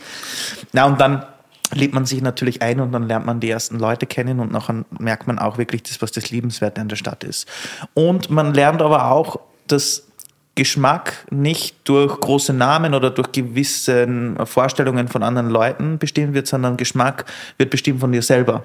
Und wenn du auf der Straße gehst und siehst, wie gewisse Leute sich ankleiden, manchmal denkt man sich crazy, dass du dich das traust und auf der anderen Seite denkst du, wirklich Anzug und Krawatte, also wir sind hier nicht in Paris, wir sind in Berlin. Ne? Und ähm, das ist diese Mischung auch, was ausmacht zwischen schon irgendwo was Schickes, was Schönes, aber auch mal ein bisschen was Verbotenes oder das, was halt, wo man denkt, das schaut nicht gut aus, aber es schaut schon irgendwie cool Ich aus. finde es auch in Berlin äh, muss man halt auch nicht viel Geld ausgeben, um sich jetzt cool anzuziehen gefühlt. Ich war auch jetzt ähm, in Mailand vor kurzem und da kommt man sich ja direkt vor wie so ein Asozialer, wenn man da irgendwie rumläuft. Jeder hat halt einfach so einen maßgeschneiderten Anzug und wenn Jogginganzug, dann halt nur so von Gucci oder Prada so. Das ist auf jeden Fall äh, ein anderes Level, was wie der Stil da gefeiert wird oder was das da für ein Stil ist. Deshalb finde ich das hier irgendwie cool, weil man, weil es hier halt wirklich so mehr um Geschmack geht und nicht, ob du jetzt die Kohle dafür hast, so gefühlt. Absolut. Und das ist halt echt auch spannend. Und dann habe ich eben meinen Stil entwickelt und ich liebe es, gestreifte Hosen anzuziehen, weil es lässt mich ein bisschen schlanker erscheinen. und die Leute, ist, egal wo man hingeht, die sagen, boah, cool, mega. Also es ist wirklich durchwegs cooles Feedback. Und wenn ich aber nach Hause komme mit den Hosen, dann heißt es, naja, bist du mit dem Pyjama aufgestanden oder was? Aber ich muss so schmunzeln, das eine Video auch mit den Porzellanbechern, weil das war ein gestreift, schwarz-weiß gestreifter Porzellanbecher. Du hattest eine schwarz-weiß gestreifte Hose an und dann drehte sich der Porzellanbecher auf dem Tisch. Das war ziemlich lässig. Ja, das ist alles natürlich äh, ins Detail geplant gewesen. Ne? Inszeniert. Absolut. Ja, mega. Sehr cool. Und deine neue Location befindet sich ja in der Rummelsburger Burger Bucht, genau. Die Hafenküche. Ähm, wie ich finde, ein wirklich magischer Ort und ähm, Selbstständigkeit war eigentlich bei mir nie am Plan und durch Corona eben hat man sich im Kopf auch ein bisschen geändert und ähm, der Freddy, mein Geschäftspartner, der, der hat schon einige Zeit bei mir gekratzt und gesagt, Matthias, naja, weißt du, in der Hotellerie und mh, magst nicht zu mir ans Wasser kommen. Und am Anfang dachte ich mir, nee, Eigenständigkeit, nee. Beziehungsweise da war Eigenständigkeit noch gar keine Frage, da war es so, ja, Restaurantleiter. Und dann bin ich ein bisschen draufgekommen, naja, eigentlich ist es so ein cooler Ort und da kann man echt viel draus machen. Und Freddy, den, den liebe ich ja, mit dem habe, bin ich echt auch durch dick und dünn gegangen und dann dachte ich mir, ja, das machst, aber wenn, dann nur, wenn du mit dabei bist. Das ist so richtig mit dabei. Und dann habe ich gesagt, du, ich steige mit ein, aber wenn, dann muss das auch mein Laden sein. Mhm. Und dann hat, also das ist innerhalb von einem Tag quasi passiert und dann haben wir uns zusammengerappelt und ein paar Wochen später sind wir beim Notar gesessen und dann äh, war der, die Hafenküche quasi Teil unserer Zukunft. Und äh, jetzt haben wir einen wahnsinnig schönen Ort, der ist letztes Jahr renoviert worden im Sommer. Ähm, wenn man da hingeht, also man muss sagen, wenn man da hinfährt, denkt man sich, um Gottes Willen, wo bin ich denn da gelandet? Und da ist ein Restaurant, vergiss es. Wenn du nachher von Ostkreuz aussteigst und die Rummelsburger Bucht entlangläufst, denkst du, boah, was ist das für ein geiler Ort? Das ist ja Urlaub. Ist das Berlin? Drehst dich um, ach, Fernsehturm ist ja noch Berlin. Ja. Und dann gehst du da hin und dann hast du ein mega, mega schickes Restaurant, ähm, vom, vom Design her eben ein bisschen puristischer, edle Stühle, aber keine Tischdecken, kein Shishi. Ähm, von der Küche, was wir machen, ist schon eine sehr, sehr feine Küche. Du kannst ein tolles Schnitzel essen, du kannst einen tollen verbrannten Kohl für dich, liebe Brit, essen. Mega, mega gut. Ähm, wir haben aber auch einen schönen Burger, einen Veggie-Burger und dann haben wir auch am Abend immer wieder zwei, drei Gerichte, die was halt wirklich noch ein feiner sind, wo man auch sagen kann, vielleicht, ah, man merkt, die Küche, die kommt aus einem Sternenbereich, ja. Und das Ganze zu Preisen, die was halt wirklich auch vernünftig sind. Und ähm, das ist uns wichtig, einfach einen Ort zu schaffen, da wo man herzlich willkommen geheißen wird, wirklich das Gastliche auch hat, ohne dass man irgendwie sich begrenzt in gewisser Art und Weise. Also wir, wir, wir lieben es, wenn Familien kommen und einen Burger essen und dazu ein frisch gezapftes Bier. Genauso wie wenn jetzt Hochzeitstag kommt und drei Gänge isst und sich eine Flasche Wein gönnt. Ja? Das heißt, diese bunte Mischung macht es aus. Und das macht aber auch viel aus jetzt, wenn man sagt, okay, das ist mein Laden. Äh, und wenn die Gäste reinkommen und man, man, man gleich per Du und man auch ein anderes Gefühl hat, wenn man am Gast ja. geht. Ich habe schon gemerkt, in, Lichtenberg ist es schon auch manchmal schwierig, wenn man noch so älterische Herrschaften hat und noch gleich duzt. Ne? Aber ich denke mir, nee, ich verstelle mich nicht. Das ist jetzt mein Laden, das ist mein Wohnzimmer. Ähm, und am Ende sind die nachher auch happy und ich glaube, da macht auch viel der, dieser österreichische Dialekt. Die denken sich, naja, der, der kennt es ja nicht besser ne? und ist ja eigentlich ja, ganz Du hast es so nice beschrieben, man denkt immer gleich an Skiurlaub und Schnitzel. Das ja. ist auf jeden Fall genau. immer ein Vorteil. Ja, und beim Schnitzel tatsächlich auch, wie ich gekommen bin, der Schnitzel war schon gut, aber seit ich da bin, machen wir österreichische Brösel dran, weil ich oh, finde, das ja. ist schon noch, noch ein Unterschied mhm. und äh, auch ein kleines Highlight, das kann man jetzt schon mal bewerben. Äh, meine Eltern kommen in Oktober und wir machen eine österreichische Woche. Oh. Ne?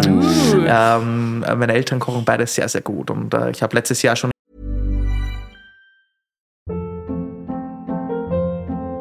Hold up. What was that? Boring. No flavor. That was as bad as those leftovers you ate all week. Kiki Palmer here, and it's time to say hello to something fresh and guilt-free. Hello Fresh. Jazz up dinner with pecan-crusted chicken or garlic butter shrimp scampi. Now that's music to my mouth. Hello Fresh. Let's get this dinner party started. Discover all the delicious possibilities at hellofresh.com. einen heurigen Pop-up gemacht, der was echt cool angekommen ist. Haben Sie den Schmalz mitgebracht? Ja, tatsächlich. Also die, gelesen. die, die Mama hat auch selbst Sch- Schmalz rausgebraten. Also wir haben früher auch ähm, äh, Tiere gehabt und wir waren eigentlich Selbstversorger. Also das Fleisch, das ist von unseren Tieren kommen. Obst, Gemüse, alles vom Garten. Also wir haben eigentlich nichts gekauft außer Gewürze und das, was man halt so Reis äh, und, und Mehl und so weiter. Ne? Naja, und dadurch äh, habe ich auch gesagt, wenn, wenn die kommen, die können halt wirklich noch das Urige kochen und wirklich mit viel Geschmack und bodenständig. Und da machen wir von Montag bis Freitag eine Kantine. Das heißt, da kann man von 12 bis 16 Uhr kommen, kann den einen Tag einen Schnitzel, den anderen Tag einen Schweinsbraten, den anderen Tag einen Spinatknödel. Und dann machen wir einen Abend da, wo es noch an vier, fünf feine österreichische Gänge gibt. Mega. Ja. Sehr cool. Und das ist halt auch witzig, jetzt kann ich meine Wurzeln auch so ein bisschen zeigen. Ne? Ihr habt ja über 300 Quadratmeter ähm, zur Verfügung. Ne? Und das finde ich auch das Spannende, dass ihr sagt, okay, es ist Restaurant, es ist Bar, es ist Kantine, Grill, Grillplatz habt Ja. ihr auch. Ja, ja, Ihr es macht Events. Also es ist total breit Es gefächert. ist tatsächlich die eierlegende Wollmilchsau, kann man sagen. Also wir haben, also unser dritter Geschäftspartner, ähm, der hat ähm, das ganze Areal, das hat er vor, vor einigen Jahren gekauft, da wo die Preise noch ein bisschen moderater waren, sagen wir es mal so. Und äh, da wollte keiner dort irgendwas machen, ne? gastronomisch schon gar nicht, weil das war halt so draußen und das Heizkraftwerk gleich um die Ecke und alte Gebäude und das passt irgendwie nicht. Und es ist aber niemand Wasser wirklich magisch. Und dann, dann hat sich das halt entwickelt von einer Marina mit Booten bis zur Hafenküche, bis zu einem Grillplatz, bis zu einem schönen Biergarten. Biergarten, den wir gerade äh, renovieren, der wird hoffentlich Ende Mai fertig. Es wird Platz für 150 Gäste äh, bieten. Alles im Self-Service-Style. Das heißt, du gehst zu dieser Topbox hin, bestellst dir deinen steirischen Backhändelsalat oder isst ein Fischbrötchen oder ähm, einen frischen Salat und dazu holst du eine schöne Flasche Wein, chillst dich neben ein Wasser in einer Koje hin, genießt den Sundowner, nebenbei das Bose Soundsystem macht ein paar nice Beats von ein paar DJs und dann hast du halt einen schönen gelungenen Abend. Und nebenbei hast du noch die Hafenküche mit fantastischen Essen, bodenständig, aber auch fein, da wo du noch für einen schnellen Mittag oder für einen, für einen ausgedehnten Abend kommst. Oder du sagst mit deinen Freunden, ich möchte echt grillen, aber eigentlich die ganzen Grillplätze in den Parks und so ist eigentlich ist alles irgendwie scheiße. Buche ich den Grillplatz, nimm ein Wasser, du bist mitten in der Natur, musst dich um nichts kümmern. Das Essen, das Fleisch kannst du alles von der Hafenküche bestellen, kriegst so einen Korb, da pack mal alles ein und du tust selbstständig aber grillen und mit deinen Leuten halt so so Das ist krass. Mega. Das habe ich noch nie gehört. Aber es ist auch wirklich äh, sehr, sehr gut gebucht. Also man muss da schon schnell sein. Also, Das ist aber auch das Konzept, finde ich halt mega gut, weil genau das, was du sagst, ist so, wenn ich mir so denke, boah, das Grillen, sobald es nicht bei einem Homie auf dem Balkon ist, habe ich schon keinen Bock mehr. Weil irgendwie so in den Park zu gehen oder so, dann ist, dann ist es besetzt, dann hört der Typ am Grillplatz irgendwie scheiß Mucke oder irgendwas. ja, nervt und dann ist man schon Fall. besoffen und dann lassen wir die ganzen, den ganzen Blödsinn auch noch Ja, liegen und so, das kennen wir alle. Und da hast du halt wirklich, da brauchst du dich um nichts kümmern und dann kannst du halt auch schön bedüselt nach Hause düsen ähm, und wir gehen hin und räumen auf, weißt du? Das ist gut. Und kann man das auch online buchen? Ja, Irgendwie? bei uns, wir sind sehr digital. Bei uns Sehr geht gut. alles nur online. I love it. Das ist auch zum Beispiel so ein Highlight, also da habe ich mich persönlich so gefreut, dass alles so einfach ist, kein Politikum mehr. Du musst keine anderen Direktoren fragen und nein, das dürfen wir nicht, weil das ist, das ist nicht corporate und das ist nicht Standard und das ist zu fancy und bla jetzt. Und da muss ich mich jetzt noch dran gewöhnen, weil wenn ich jetzt sage, okay, ich möchte das und das, na, wie mache ich das? Dann mach's halt einfach.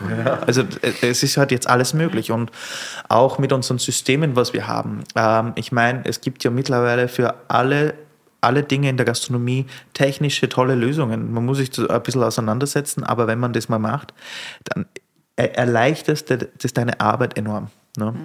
Ja, krass. Was ich interessant fand, dass du gesagt hast, du hattest die Idee oder beziehungsweise das zündende Erlebnis war Corona, um jetzt in die Selbstständigkeit zu gehen. Was für mich jetzt im ersten Moment erstmal so ein bisschen paradox klingt, weil ich so denke, okay, in der Right. Corona selbstständig zu werden, hm, das hätte ich jetzt eher gesagt, okay, ich bleib noch im schützenden Hafen von äh, einem großen Arbeitgeber, bevor ich Absolut. jetzt sage, ich mache mich selbstständig. Absolut. Wie, wie kam es dazu? Absolut, das hast du ganz richtig gesagt. Ich habe da echt auch ein, ein, ein, ein bisschen gebraucht im Kopf. Ähm, aber dann ist mir gekommen, also wenn du dir erfolgreiche Menschen anschaust, in der, in der Regel sind alle immer sehr mutig und man muss sich was trauen.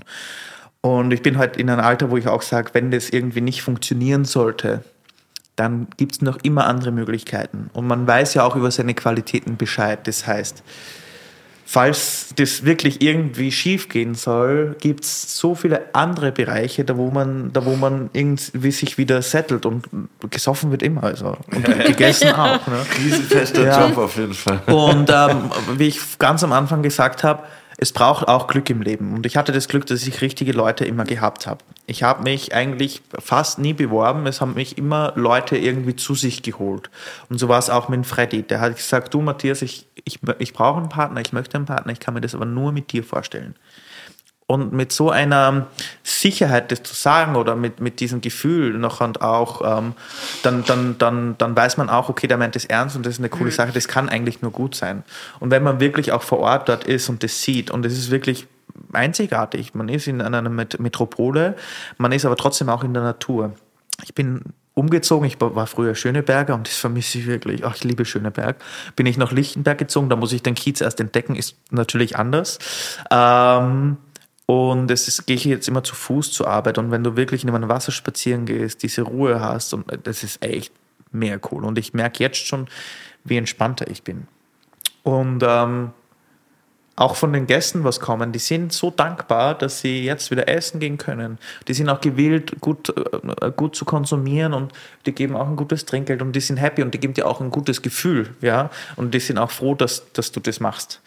Und ähm, wenn man dort auch mal ist und das sieht, dann, dann weiß man auch, dass diese Art von Gastronomie halt auch funktioniert. Wir wissen, also der Freddy und ich, wir haben viele gastronomische Konzepte gesehen, wo wir wissen, okay, das ist cool, aber das kann sich niemals wirtschaftlich rentieren. Ja. Da ist ein großer Finanzier dahinter, die was just for pleasure. Und deswegen haben wir gesagt, okay, wir machen schon gute Qualität, aber wir müssen auch Geld verdienen. Das heißt, wir haben 90 Sitzplätze im Restaurant. Und nicht nur das Restaurant, wir machen den Biergarten, weil das ist noch einfach zu besti- spielen. Infrastruktur ist da. Platz ist da, Grill, Grillplatz, das ist für uns kein Aufwand. Und dadurch ist es eigentlich eine gute Bank, was das angeht. Ja. In der Sternegastronomie ist es ja schon oft so, dass wenn irgendwie drei Tische absagen am Abend, dann ist schon äh, Ja, schwierig das- das in den nächste- Bereich zu kommen, stelle ich mir vor. Und, und das, aller, aller, also das allergrößte Problem, was halt jetzt auf uns zukommt, ist halt wirklich auch, äh, dass man Kellner, Kellnerinnen, Köche, Köchinnen findet. Das ist echt ähm, eine Mission. Und auch da überlegen wir uns langfristig, ähm, wie, wie gehen wir das Thema an. Ähm, wir, wir werden wahrscheinlich, also so ein kleiner Sneaky Peek in die Zukunft, ein Gebäude neben uns bauen mit Apartments, damit wir auch für, Krass. für die Leute auch eine Unterkunft haben, weil wir doch nicht so zentral sind, beziehungsweise wir sind auch früher oder später auf Expats ange angewiesen, ne? auf Kroaten, Italiener, Spanier, die was vielleicht zu Hause keinen Arbeitsvertrag haben, kein Geld verdienen, was auch immer, aber gewillt sind zu arbeiten. Krass. Wir sind auch so ein, ein bisschen Sommersaisonbetrieb. Im Winter, die was schön in der Skisaison ackern, die können noch in den Sommer zu uns nach Berlin kommen und schön weiter ackern. Ne? Und brauchen sich aber um nichts kümmern. Mega. Und das, das hast du halt auch nirgendwo in der Stadt, dass du eine Unterkunft Ja. hast. Plus, ähm, wie geht man mit dem Personal um oder äh, was ist den Leuten wichtig? Bei uns zum Beispiel nach jedem Dienst gibt es ein alkoholisches Getränk für die Mitarbeiter, wo wir uns dann einmal zusammensetzen und, und plaudern und reden und auch so ein bisschen die Sorgen austauschen. Also es ist ein sehr lockeres Miteinander. Ne? Krass, aber dass man das ist sogar. Also mega geil. Ich finde es nur krass, dass man also so weit gehen muss, äh, zu sagen, ich baue ein eigenes Gebäude, dass die Leute da, da wohnen können, um, um Leute zu finden, die da arbeiten. Das ist Ja. schon echt wild. Ja, aber Ja, gerade in einer Stadt wie Berlin und vor allen Dingen auch in der Gastro, ne? Ich kenne das Problem ja auch. Ich hatte ja auch zwei Jahre lang einen Laden und kriege das jetzt auch mit von ehemaligen KollegInnen aus meiner Heimatstadt Mainz, ne? wie schwierig es einfach ist, gerade jetzt auch ähm, während oder nach Corona einfach gutes Personal zu finden. Deswegen finde ich das total cool, dass ihr da auch so ganz heitlich denkt, weil nur so kriegst du halt die Leute, ja, und sich auch zu kümmern und sich dann auch auszutauschen. Da kriege ich heute noch von meinen damaligen Aushilfen gesagt, du warst die beste Chefin. Ja, ja, ja. weil du einfach auch oft scheiße behandelt wirst in absolut, der Gastro. Ja. Absolut. Und äh, das ist, äh, ich, ich glaube, das ist ein ganz wichtiger Punkt. Und ähm, wie gesagt, acht Jahre Berlin, man, man macht sich ja dann schon einen Namen, ein Netzwerk und die Leute wissen auch, wie man selber drauf ist Mhm. und wie der Führungsstil oder der Arbeitsstil ist. Und ich glaube, das ist auch so ein bisschen ein Schlüssel, um gutes Personal zu finden und zu haben. Und äh, ich meine, die Gastro ist auch ein Dorf, ja. Und bevor man irgendwo hingeht oder sich bewirbt oder so, dann, dann kennt man jemanden, der was Ja. einen kennt und dann fragt man, wie ist denn der halt so drauf. Ne? Und äh, für mich war immer wirklich die Philosophie, egal ob du das kannst oder nicht kannst, Hauptsache, dir macht es Spaß und du hast ein Lächeln im Gesicht und du machst es wirklich aus vom Herz heraus, weil es gibt nichts Schlimmeres, als wie wenn du im Gastraum bist und die Leute, die laufen mit einer Fresse durch, ja. Und auch wenn was schief geht, egal, passiert, das Glas fliegt um, mein Gott, falsches Essen aufgenommen, na, da, dann bitteschön, das, das geht auf uns, das nächste kommt gleich. Und wenn sich da wirklich ein Gast richtig, richtig dolle beschwert, dann denke ich mir, na, dann ist es halt so, dann sind wir das richtige Lokal, wenn du nicht diese Ja. Flexibilität mit, mitbringst. Ne? Aber Hauptsache, wir, wir wissen, was wir tun, was wir haben und die Gäste, die was das appreciaten, ich finde, Positives zieht Positives an. Das ist einfach Ja, so. total. Das, Aber sag mal, was ich mich die ganze Zeit auch schon gefragt habe, wenn du mit 24 da auch schon so krasse Restaurantkonzepte mit aufgezogen hast, wo hast du deine oder wo bekommst du deine Inspiration her? Hast du irgendein Hobby oder reist du viel in deiner Freizeit oder kommt das ausschließlich von, von den Häusern, in denen du bisher schon tätig warst? Ja, also der erste Punkt ist Reisen. Ich habe bis jetzt, mein, also alles, was ich verdient habe, in Wein, Essen und Trinken und Reisen ausgegeben. Sehr sympathisch. Nee, also kaum in Kleidung und schon gar nicht in Technik oder sonstiges. Ja, also das war wirklich immer meine Eltern, die, also werden es wahrscheinlich eh nicht hören, die sind nicht so modern drauf, aber ich sage, um Gottes Willen, du musst ja schauen auf die Zukunft, sparen ein bisschen. Ja, man kennt's. Ja, aber wenn man sich das Leben anschaut, du weißt nie, wann es zu Ende ist, du weißt nie, was los ist, ob das jetzt eine Pandemie ist, ob das Krieg ist oder sonstiges. Wenn du das begreifst, was für ein Luxus das ist, gut essen zu trinken, was das für eine Bedeutung hat und wie schön das ist, wenn man auch die Wertschätzung dafür hat, dann ist es das Herrlichste, was es gibt eigentlich. Und das war immer so auch ein bisschen mein Leitfaden. Reisen, neue Kulturen kennenlernen. Ähm, und ohne Grund war ich auch nicht nur in der Hotellerie. Da hat es natürlich auch immer die tollen Benefits gegeben. Ne? Und dann schlafst du halt auch nicht in Hostels, sondern dann schlafst du im Ritz-Carlton dort und im Waldorf Astoria da und im St. Regis hier. Und dann, dann kommst du halt an und das kostet halt wirklich dann einen schmalen Taler und du, du wirst aber wie, wie, wie eine Prinzessin behandelt, wirklich so. Und dann kriegst du meistens auch ein Upgrade in der Suite und dann schaust du, bist du in Venedig im St. Regis und schaust auf dem Canale Grande raus und dann denkst du, wow, mega cool. Und dann schaust du, also ich habe ja in ganz Europa Freunde, ja, durch London und die besuche ich regelmäßig. Und die zeigen mir halt noch und auch immer, was finden die geil, was ist gerade in San Sebastian los, was ist gerade in Vincenza los, was ist gerade in Vilna los. So. Und dann gehst du in die Läden, ob es jetzt Fine Dining ist oder trashy chic oder was richtig uriges, von da hole ich mir die Inspirationen. Aber natürlich auch Berlin. Es ist so, so eine vielfältige Stadt, was Kulinarik angeht. Also für mich ist in Europa Barcelona, London, Berlin die Städte, was Kulinarik angeht, nur dass man sie London nicht leisten kann. Und Barcelona eigentlich richtig cool, wenn man Wasser ist, aber Berlin hat ja auch viel, viel Wasser, ne? wenn man am Wannsee rausfährt oder direkt jetzt in der Rummelsburger Bucht ist doch auch was. Wo Feines. findest du die Geheimtipps hier in Berlin? Äh, durch mein Netzwerk, durch die Gastronomen, durch, also gerade als Sommelier, du wirst ja immer zu den Weinverkostungen eingeladen und alle Winzer wollen nach Berlin, weil das so eine geile Stadt ist, ja, und ähm, dann sitzt du da mit den Kollegen und dann wirst du ein bisschen Wein verkosten und dann sitzt du ein bisschen länger und na, was hat denn gerade wieder Frisches aufgemacht und wo wurde, warst du da letztens essen? Ah, und ich habe in Insta gesehen, du warst in diesem neuen Lokal. Und man tauscht sich halt aus und dann trifft man sich mit den Gastrofreunden auch und geht dorthin und dann ist es, der Kontext, der Kontext geht ja weiter, ja. Das ist natürlich ein Genuss, man genießt es dort, aber es hat ja auch was damit zu tun, wie machen die das, wie machen wir das, wie machen die anderen das und dadurch kann man da auch ein bisschen äh, ein Feingefühl für, für wichtige Dinge ähm, entwickeln. Aber auch gewisse Dogmen ablegen. Also ich bin klassisch mit französischem Service-Stil aufgewachsen. Ne? Teller von rechts einsetzen und in London war das ja, Ja. auch nochmal. Ne? Und wenn man auch mitkriegt, dass der, dem Gast das eigentlich komplett egal ist, der weiß das ja auch nicht. Ja, das, das ist ja Der viel, was Angst Wichtiges. Besteck er Ja. benutzt, ne? Wenn der jetzt gerade ne, auf der rechten Seite mit seinem Partner kuschelt, na, dann tue ich da nicht dazwischen gehen mit dem Teller. Na, dann muss ich auf der linken Seite einsetzen. Und das, dieses Gefühl haben halt noch und auch wenige. Was ist deine aktuellste Neuentdeckung hier in Berlin? Naja, Wo warst du zuletzt? Neuentdeckung. Ich, dadurch Selbstständigkeit, ne? selbst und ständig. Mhm. Die letzten vier Monate war es schwer, aber äh, ich erzähle euch das Restaurant, wo ich letztes Jahr insgesamt 34 Mal war. Das, war, Oha. ja, das war das Frühstück 3000. Oha. ähm, ich weiß, die Maxi war auch schon mal hier und ähm, die Maxi ist echt eine coole Socke. Ähm, und ich habe ja früher direkt in der Bülowstraße auch gewohnt. Das heißt, es waren meine Nachbarn. Und noch wie der Lockdown war, habe ich mir da immer meinen äh, antiker Spritz geholt und mein, mein Chicken Waffle gegessen, am Stromkasten die ganzen Speisen hingestellt und dann ein bisschen Restaurant-Feeling gehabt.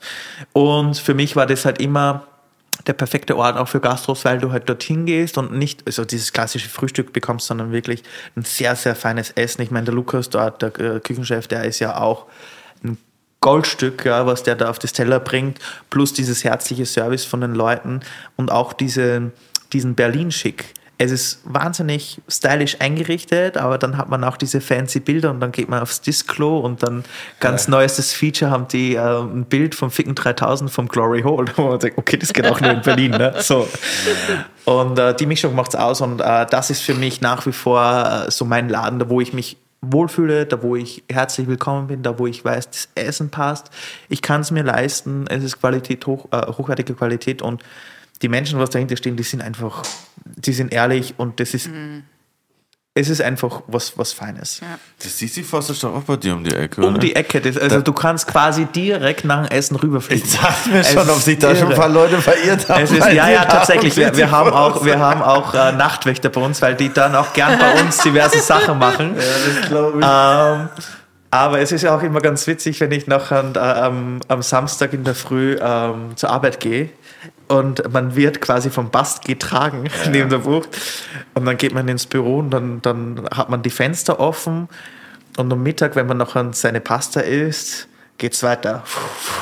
Also Ja, schon- mein alter Mitbewohner, der legt da regelmäßig auf und das ist auf jeden Fall krass, weil, weil ich finde, so diese Location davon ist so, ist so voll nice, weil du bist so ein bisschen außerhalb und so für sich, aber trotzdem so Ja. in einer eigenen Welt da drin irgendwie so. Absolut, also das steht auch ganz weit oben am Programm bei mir. Ich meine, man muss ja auch ein bisschen die Nachbarschaft Ja, kennenlernen. auf jeden Fall, das zu empfehlen. Ja, und gleich neben uns ist auch das Dark Matters, die Lichtausstellung, das ist auch mega Da war ich cool. noch nie, aber es soll krass sein. Ja, ich äh, aber ich äh, tu dir einen Gefallen, trink vorher ein bisschen was, weil Ja. wenn du so einen leichten Rausch hast oder wie wir sagen, einen Damenspitzel, dann ist es mega, weil dann gehen die Lichter in sich über rein und dann denkt man sich, boah, wo sind wir in der Zukunft oder was, was Da ist denn will ich da jetzt guten los? Kabi vorher reingehen. Ja, unbedingt, unbedingt. Housekeeping, Post für Sie. Oh, ich glaube, es hat geklingelt. Wer hat an der Uhr gedreht, ne? Ähm, wir haben Post von der Milchbar, Von der Milchbar. von der Bolle Milchbar. Da bin ich aber gespannt. Wir wissen alle nicht, was drin Nee, das ist Surprise, Surprise. Hallo Brit, Matthias und Curly. Hallo. Die Fashion Week war ja gerade erst wieder in der Stadt. Für welches Kleidungsstück würdet ihr gerne mal den Designer spielen und wie heißt eure Modelinie Marke? Oha. Boah. Puh, Timeout. ähm. Boah, ist echt schwierig. Das ist echt verdammt schwierig. Also Nur glaube, ein Kleidungsstück, keine Linie. Ich glaube, ich würde T-Shirts machen tatsächlich. Ich meine, das ist das Einfachste. Und seitdem ich jetzt einen Hund habe, und ich mag ja oft sehr farbige, helle Sachen, und ich habe jetzt sehr oft das Problem gehabt, dass ich gerade was frisch aus dem Kleiderschrank hole und da mein Hund Hallo sagt und danach ist es nicht mehr ganz so frisch. Und deshalb habe ich mir überlegt, ich würde T-Shirts machen, die so, die so ein Muster haben, dass man nicht sieht, wenn es dreckig ist. Geil.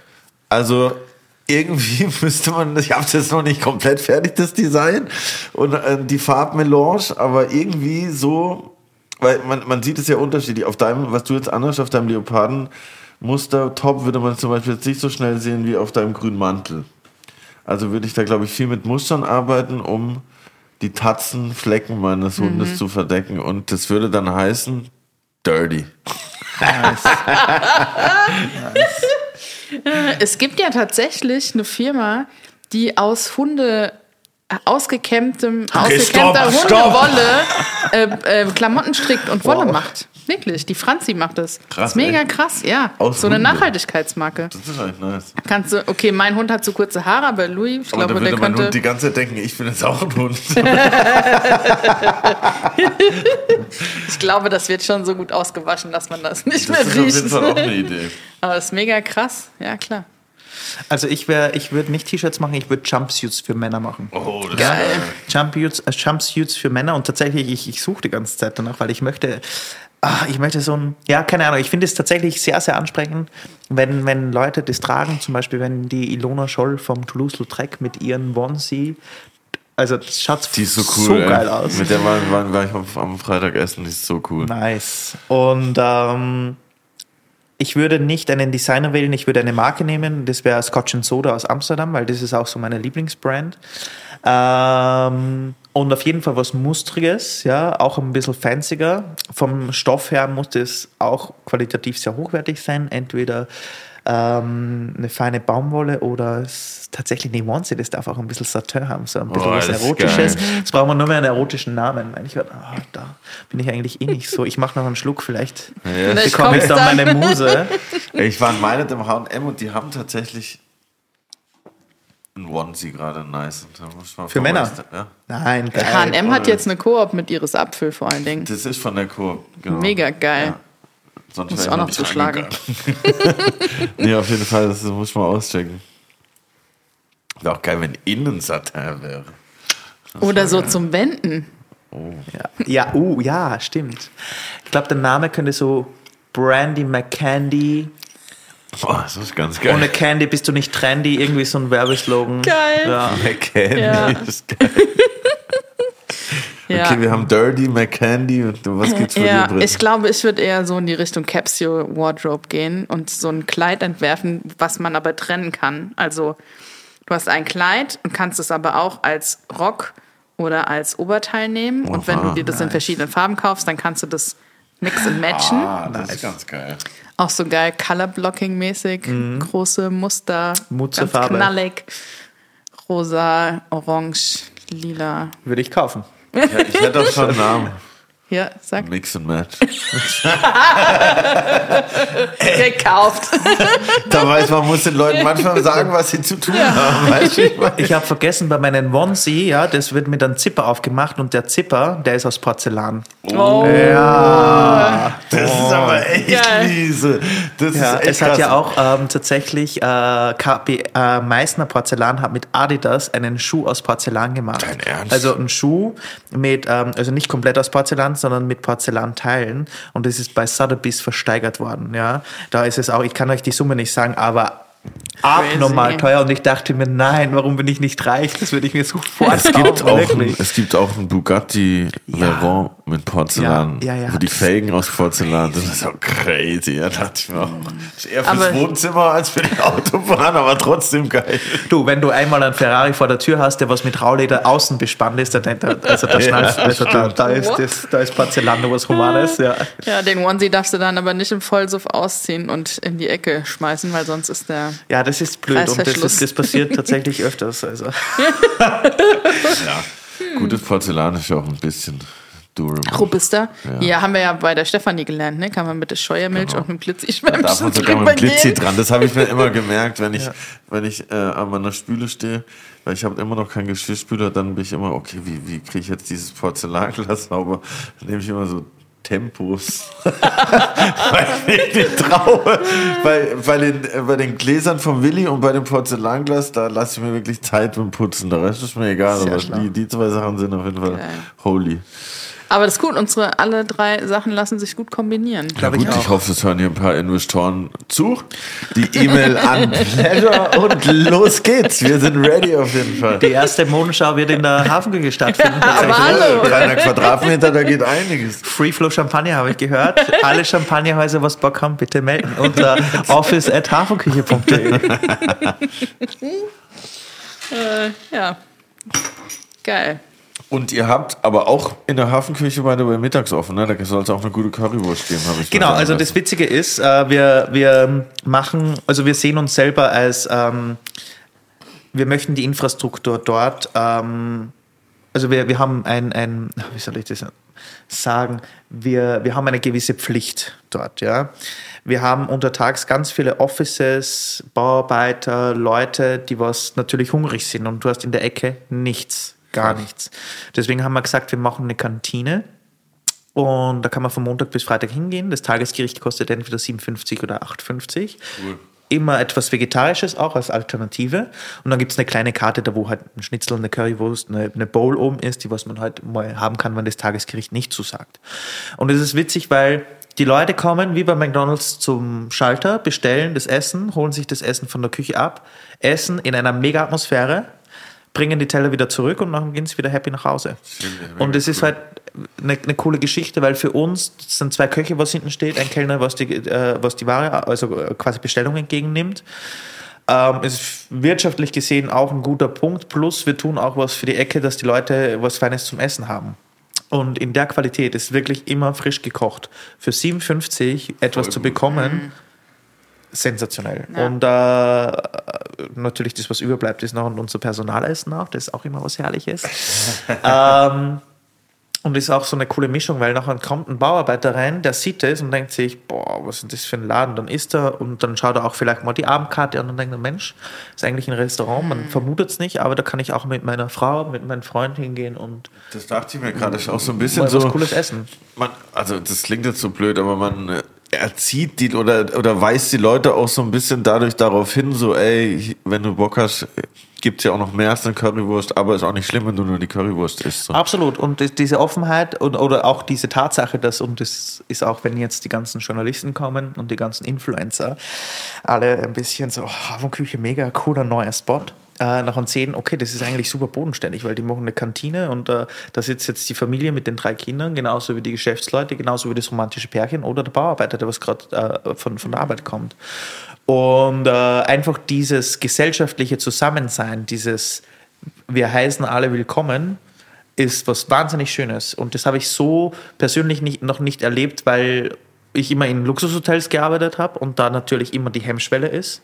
Aber auch da habe ich mal gesehen, immer, ich finde, das Wichtigste ist ja auch Gäste lesen im Restaurant. Ja, wenn, wenn da wirklich so ein junges Pärchen ist, äh, ich sage mal, ist der Jute-Sackträger vom Prenzlauer Berg, der was ein ganzes Jahr irgendwie was Besonderes hinspart und dann ins Ritz-Carlton essen kommt und der auch irgendwie gar nicht weiß, was kommt und man sieht das aber auch, dann verkaufe ich dem nicht eine teure Flasche Wein, dann ist das eine günstige, aber eine geile Flasche.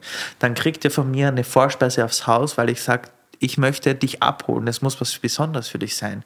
Und die müssen rausgehen, einen schmalen Taler bezahlt haben und so geflasht sein, dass sie sagen, genau geil, mega. Das ist, das, das müssen wir wieder machen, weil in der Regel macht man das ja einmal, weil es was Besonderes ist und dann denkt man, ne, das brauche ich eh nicht mehr, weil es war zwar gut und so, aber satt bin ich nicht geworden und hm. nee, du musst die wirklich catchen für das. Du musst denen auch diese Leidenschaft hineinlegen, dass die auch wirklich bereit sind, wieder darauf hinzuspannen, weil es eben was Geiles ist. Ja. Ja. So, und lieber geil gegessen und gesoffen als wie, weiß ich nicht, ein Audi vor der Tür oder sonstiges. Oder 1000 Euro Handtasche. Brauchst eh nicht, wir haben so eine tolle U-Bahn hier. Oder Uber.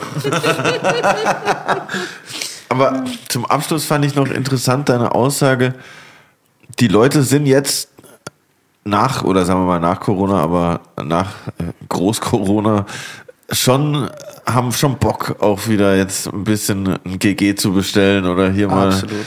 ein bisschen was Feineres zu essen. Absolut. Also man merkt es auch, also auf der einen Seite mit Feiern und Exklusivveranstaltungen, die Leute, die wollen wirklich nachholen. Seien es Hochzeiten, sind es Geburtstagsfeiern, sind es einfach mal wieder die Ich Familie heirat einladen. nochmal. Ja, nee, wirklich. Also es ist krass. Also äh, nicht, darf ich eh nicht zu laut sagen, aber äh, jetzt im Sommer, wir haben die Wochenenden teilweise komplett ausgebucht. Das ist Ja, ja. krass. Und auch wenn die Leute jetzt wirklich essen gehen wieder, die schauen nicht wirklich am Preis und die, die bestellen wirklich auf was sie Bock haben. Und die, wenn, wenn sie noch zusätzlich dich ranlassen und du denen das bringst, auf was sie Lust haben, was sie vielleicht selber nicht wissen und dass sie gerade Lust drauf haben, dann ist es was Schönes und ähm, dann sind die auch gewillt, da auch einen, guten Taler zu zahlen. Ja. Was auch wichtig ist, und ich glaube, das ist jetzt auch so ein ein Moment, der was ganz, ganz essentiell ist für die Gastronomie und für die Wertigkeit. Ja. Aber auch essentiell ist, um zu sehen, Kellner ist nicht gleich Kellner. Das ist auch, wir sind gerade eine, eine, eine Gruppe von Gastgebern, von Kellner, Kellnerinnen, die was so ein bisschen dieses ähm, Missverständnis in der Gesellschaft aufdecken wollen und die was den Kellnerberuf wieder schmackhaft machen wollen. Weil tatsächlich ist es so, dass äh, wenn du dir die, die, die äh, Statistiken anschaust, es äh, momentan knapp 18.000 äh, Koch-Azubis in Deutschland gibt und Restaurantfachmann, da sind wir bei keinen 3.000 nicht. Ne? und das ist, das ist schon crazy und es kommt nicht von irgendwo. Ich meine, wenn du als junges Mädel, als junger Bursch zu den Eltern kannst und so, ich möchte Kellner werden oder ich möchte im Restaurant arbeiten, dann so, äh, für was hast du Abitur gemacht? Nee, du gehst jetzt mal studieren, weil ist ja kein Job, das, du bringst doch kein Essen raus. Ne? Und das, das ist tragisch, weil das ist so ein vielfältiger Job. Und da gehört so viel mehr dazu. Und ich sage immer, wir sind nicht nur ähm, Tellertaxis, wir sind Psychologen, ja, weil die Gäste, die kommen ja auch mit allen Scheiß zu dir. Du kennst deine Stammgäste, du weißt, wie, wie die drauf sind. Ähm, ähm, du, musst, äh, du musst dich mit der Natur auskennen, wenn es ums Essen und Trinken geht. Du musst dich äh, mit dem Gesetz auskennen, wenn du ein Restaurant aufmachst und so weiter. Das, du hast so viele verschiedene Punkte. Das ist so komplex. Und was halt auch noch schön ist, ist halt nicht dieses 0815, ich trage mich, schleppe mich zur Arbeit, sitze acht Stunden vom Computer und dann gehe ich nach Hause und dann mache ich wieder diese Fertigtüte Pasta auf und am Wochenende, wenn ich noch einen frei habe, dann treffe ich mich mit meinen Freunden, was cool ist und alles, aber du hast nicht dieses, dieses, dieses jeder, jeden, jeden Tag neu erleben, aus, aus dieser Comfortzone raus, rauszukommen. Du warst ja nicht umsonst Gastgeber des Jahres mit 25, richtig? Ein Ja, nach dem- 2019 war das, Ja. genau. Ja. Ja, weil, weil, weil, und das war auch ein starkes Zeichen, weil man auch als junger Mensch schon Erfolg haben kann. Und in vielen Bereichen ist es so, okay, du bist ein Junger, werd mal, also du grün hinter den Ohren, mach mal ein paar Jahre und dann, dann kannst du sagen, von was du sprichst. Und das war gerade am Anfang auch bei mir immer so ein Thema. Ähm, ich war immer der Jüngste im Team und war immer irgendwie der, der was den Ton angegeben haben. Und wenn man das nicht auf eine richtige Art und Weise macht, dann hören die dir nicht zu. Du musst als gut, guter Beispiel vorangehen, weil nur so kannst du die Leute catchen. Und dadurch ist es auch was anderes. Und dadurch merken die Leute auch, Moment, das ist ja wirklich nicht nur Teller rausbringen, sondern das ist eine Berufung. Das ist der, der brennt dafür. Und es ist auch immer für mich wichtig gewesen, junge Leute anzuziehen. Gerade auch im Hotel, wenn die Azubis, äh, Hofer-Azubis, ein Hotelfach, ähm, naja, ich gehe jetzt im Salesbüro und dann mache ich PR Marketing und weil halt alles so ein bisschen schicker ist. Und alle, die was bei mir waren, die waren dann gesagt, du, pass auf, eigentlich hat es am meisten bei dir Spaß gemacht. Ne? Und die merken noch und auch, okay, das ist nicht nur Teller rausbringen. Ja. Ich finde und auch- Wein ist komplex und Essen ist komplex und die, das, was du am Netzwerk auch im Restaurant machen kannst. Ich meine, du hast von den Politikern zu Künstlern, zu kreativen Leuten, zu Rich Kids, zu besonderen Menschen einen komplett anderen Dra Draht. Draht. Auch Der so, reinschlägt ein. Ich hoffe noch, noch eine Verkostung auf. Ich merke das auch, im, im, im, wenn ich so im Studio bin mit Leuten oder so, dass, also so, es ist schon mal so ein großes Wort, aber so Empathie spielt irgendwie da schon immer eine große Ja. Rolle, wie man seinen Standpunkt rüberbringt, sage ich mal. Ob jemand sagt, ah cool oder so, bist du bescheuert? Ja. So, das geht, das ist immer ein schmaler Grad. So, gerade wenn man viel mit Leuten zu tun hat, ist das, glaube ich, essentiell, da auch ein bisschen äh, auf die anderen zu achten, Ja, anstatt und, halt und, nur zu und das, sagen. das ist auch, wie du gesagt hast, Empathie ganz wichtig. Wir, wir wissen, wie Dienstleistung funktioniert. Ihr könnt euch nicht vorstellen, nach, dieser, nach dem ersten Lockdown, dass da sind Ärzte zu uns gekommen ins Restaurant und haben ungeniert die Kellner angesprochen, ob die nicht bei denen an der Rezeption arbeiten wollen. Dein Ernst? Ja, das ist Wow. nicht einmal passiert. Da wo du auch denkst, Ja. Digga, Keule, er reißt sich zusammen. Ja, jetzt haben wir eh schon keine Kellner und jetzt willst du den abziehen da für so einen langweiligen Job an der Rezeption? Nee. krass. Nee, und das ist, das ist das Nächste. Ich meine, wir sind Dienstleister, wir wissen, wie wir mit Menschen umgehen. Wie oft hast du das in, in verschiedensten Branchen, da wo du denkst, ey, du bist doch ein Mensch, warum, also warum bist du gerade so? Flag. Aber das hat ja auch viel mit Kommunikation einfach zu tun. Ne? Du kannst an den Tisch gehen und sagen, hat's geschmeckt? Ah ja, danke, ciao. Und abräumen. Aber du kannst halt auch die Körpersprache lesen oder die richtige Frage stellen in dem Moment, um Absolut. halt wirklich ein ehrliches Feedback zu Absolut. Dass man sich auch so wohlfühlt, um zu wissen, ich kann ein ehrliches Feedback geben, weil das traut man sich ja auch oft dann nicht. Ne? Absolut. Also Leute, wenn ihr Empathie habt und Bock auf einen Job, dann äh, schreibt mal an office at hafenküche.de. Wir haben auch eine wahnsinnig schöne Karriereseite mit ganz fashion Mitarbeitern. Und äh, unser Slogan ist, wir kochen auch nur am Wasser. Oha. Das ist richtig geil und äh, ich hoffe, uns verschlägt es auch bald mal ans Wasser, Britt. weil- Definitiv. Wir warten, Äh. bis der Biergarten fertig ist und dann gehen wir eine Runde grillen, Curly. Auf jeden Fall. Wir kommen definitiv. Also erstmal vielen Dank, dass du heute hier warst. Danke für die Einladung. Es hat mich Danke sehr gefreut. Danke für Hat den Spaß schönen gemacht. Wein, für den grandiosen Honig. Das wird alles verköstigt und genossen. Yes. Danke Also, dir. Prost. Cheers. Tschüss.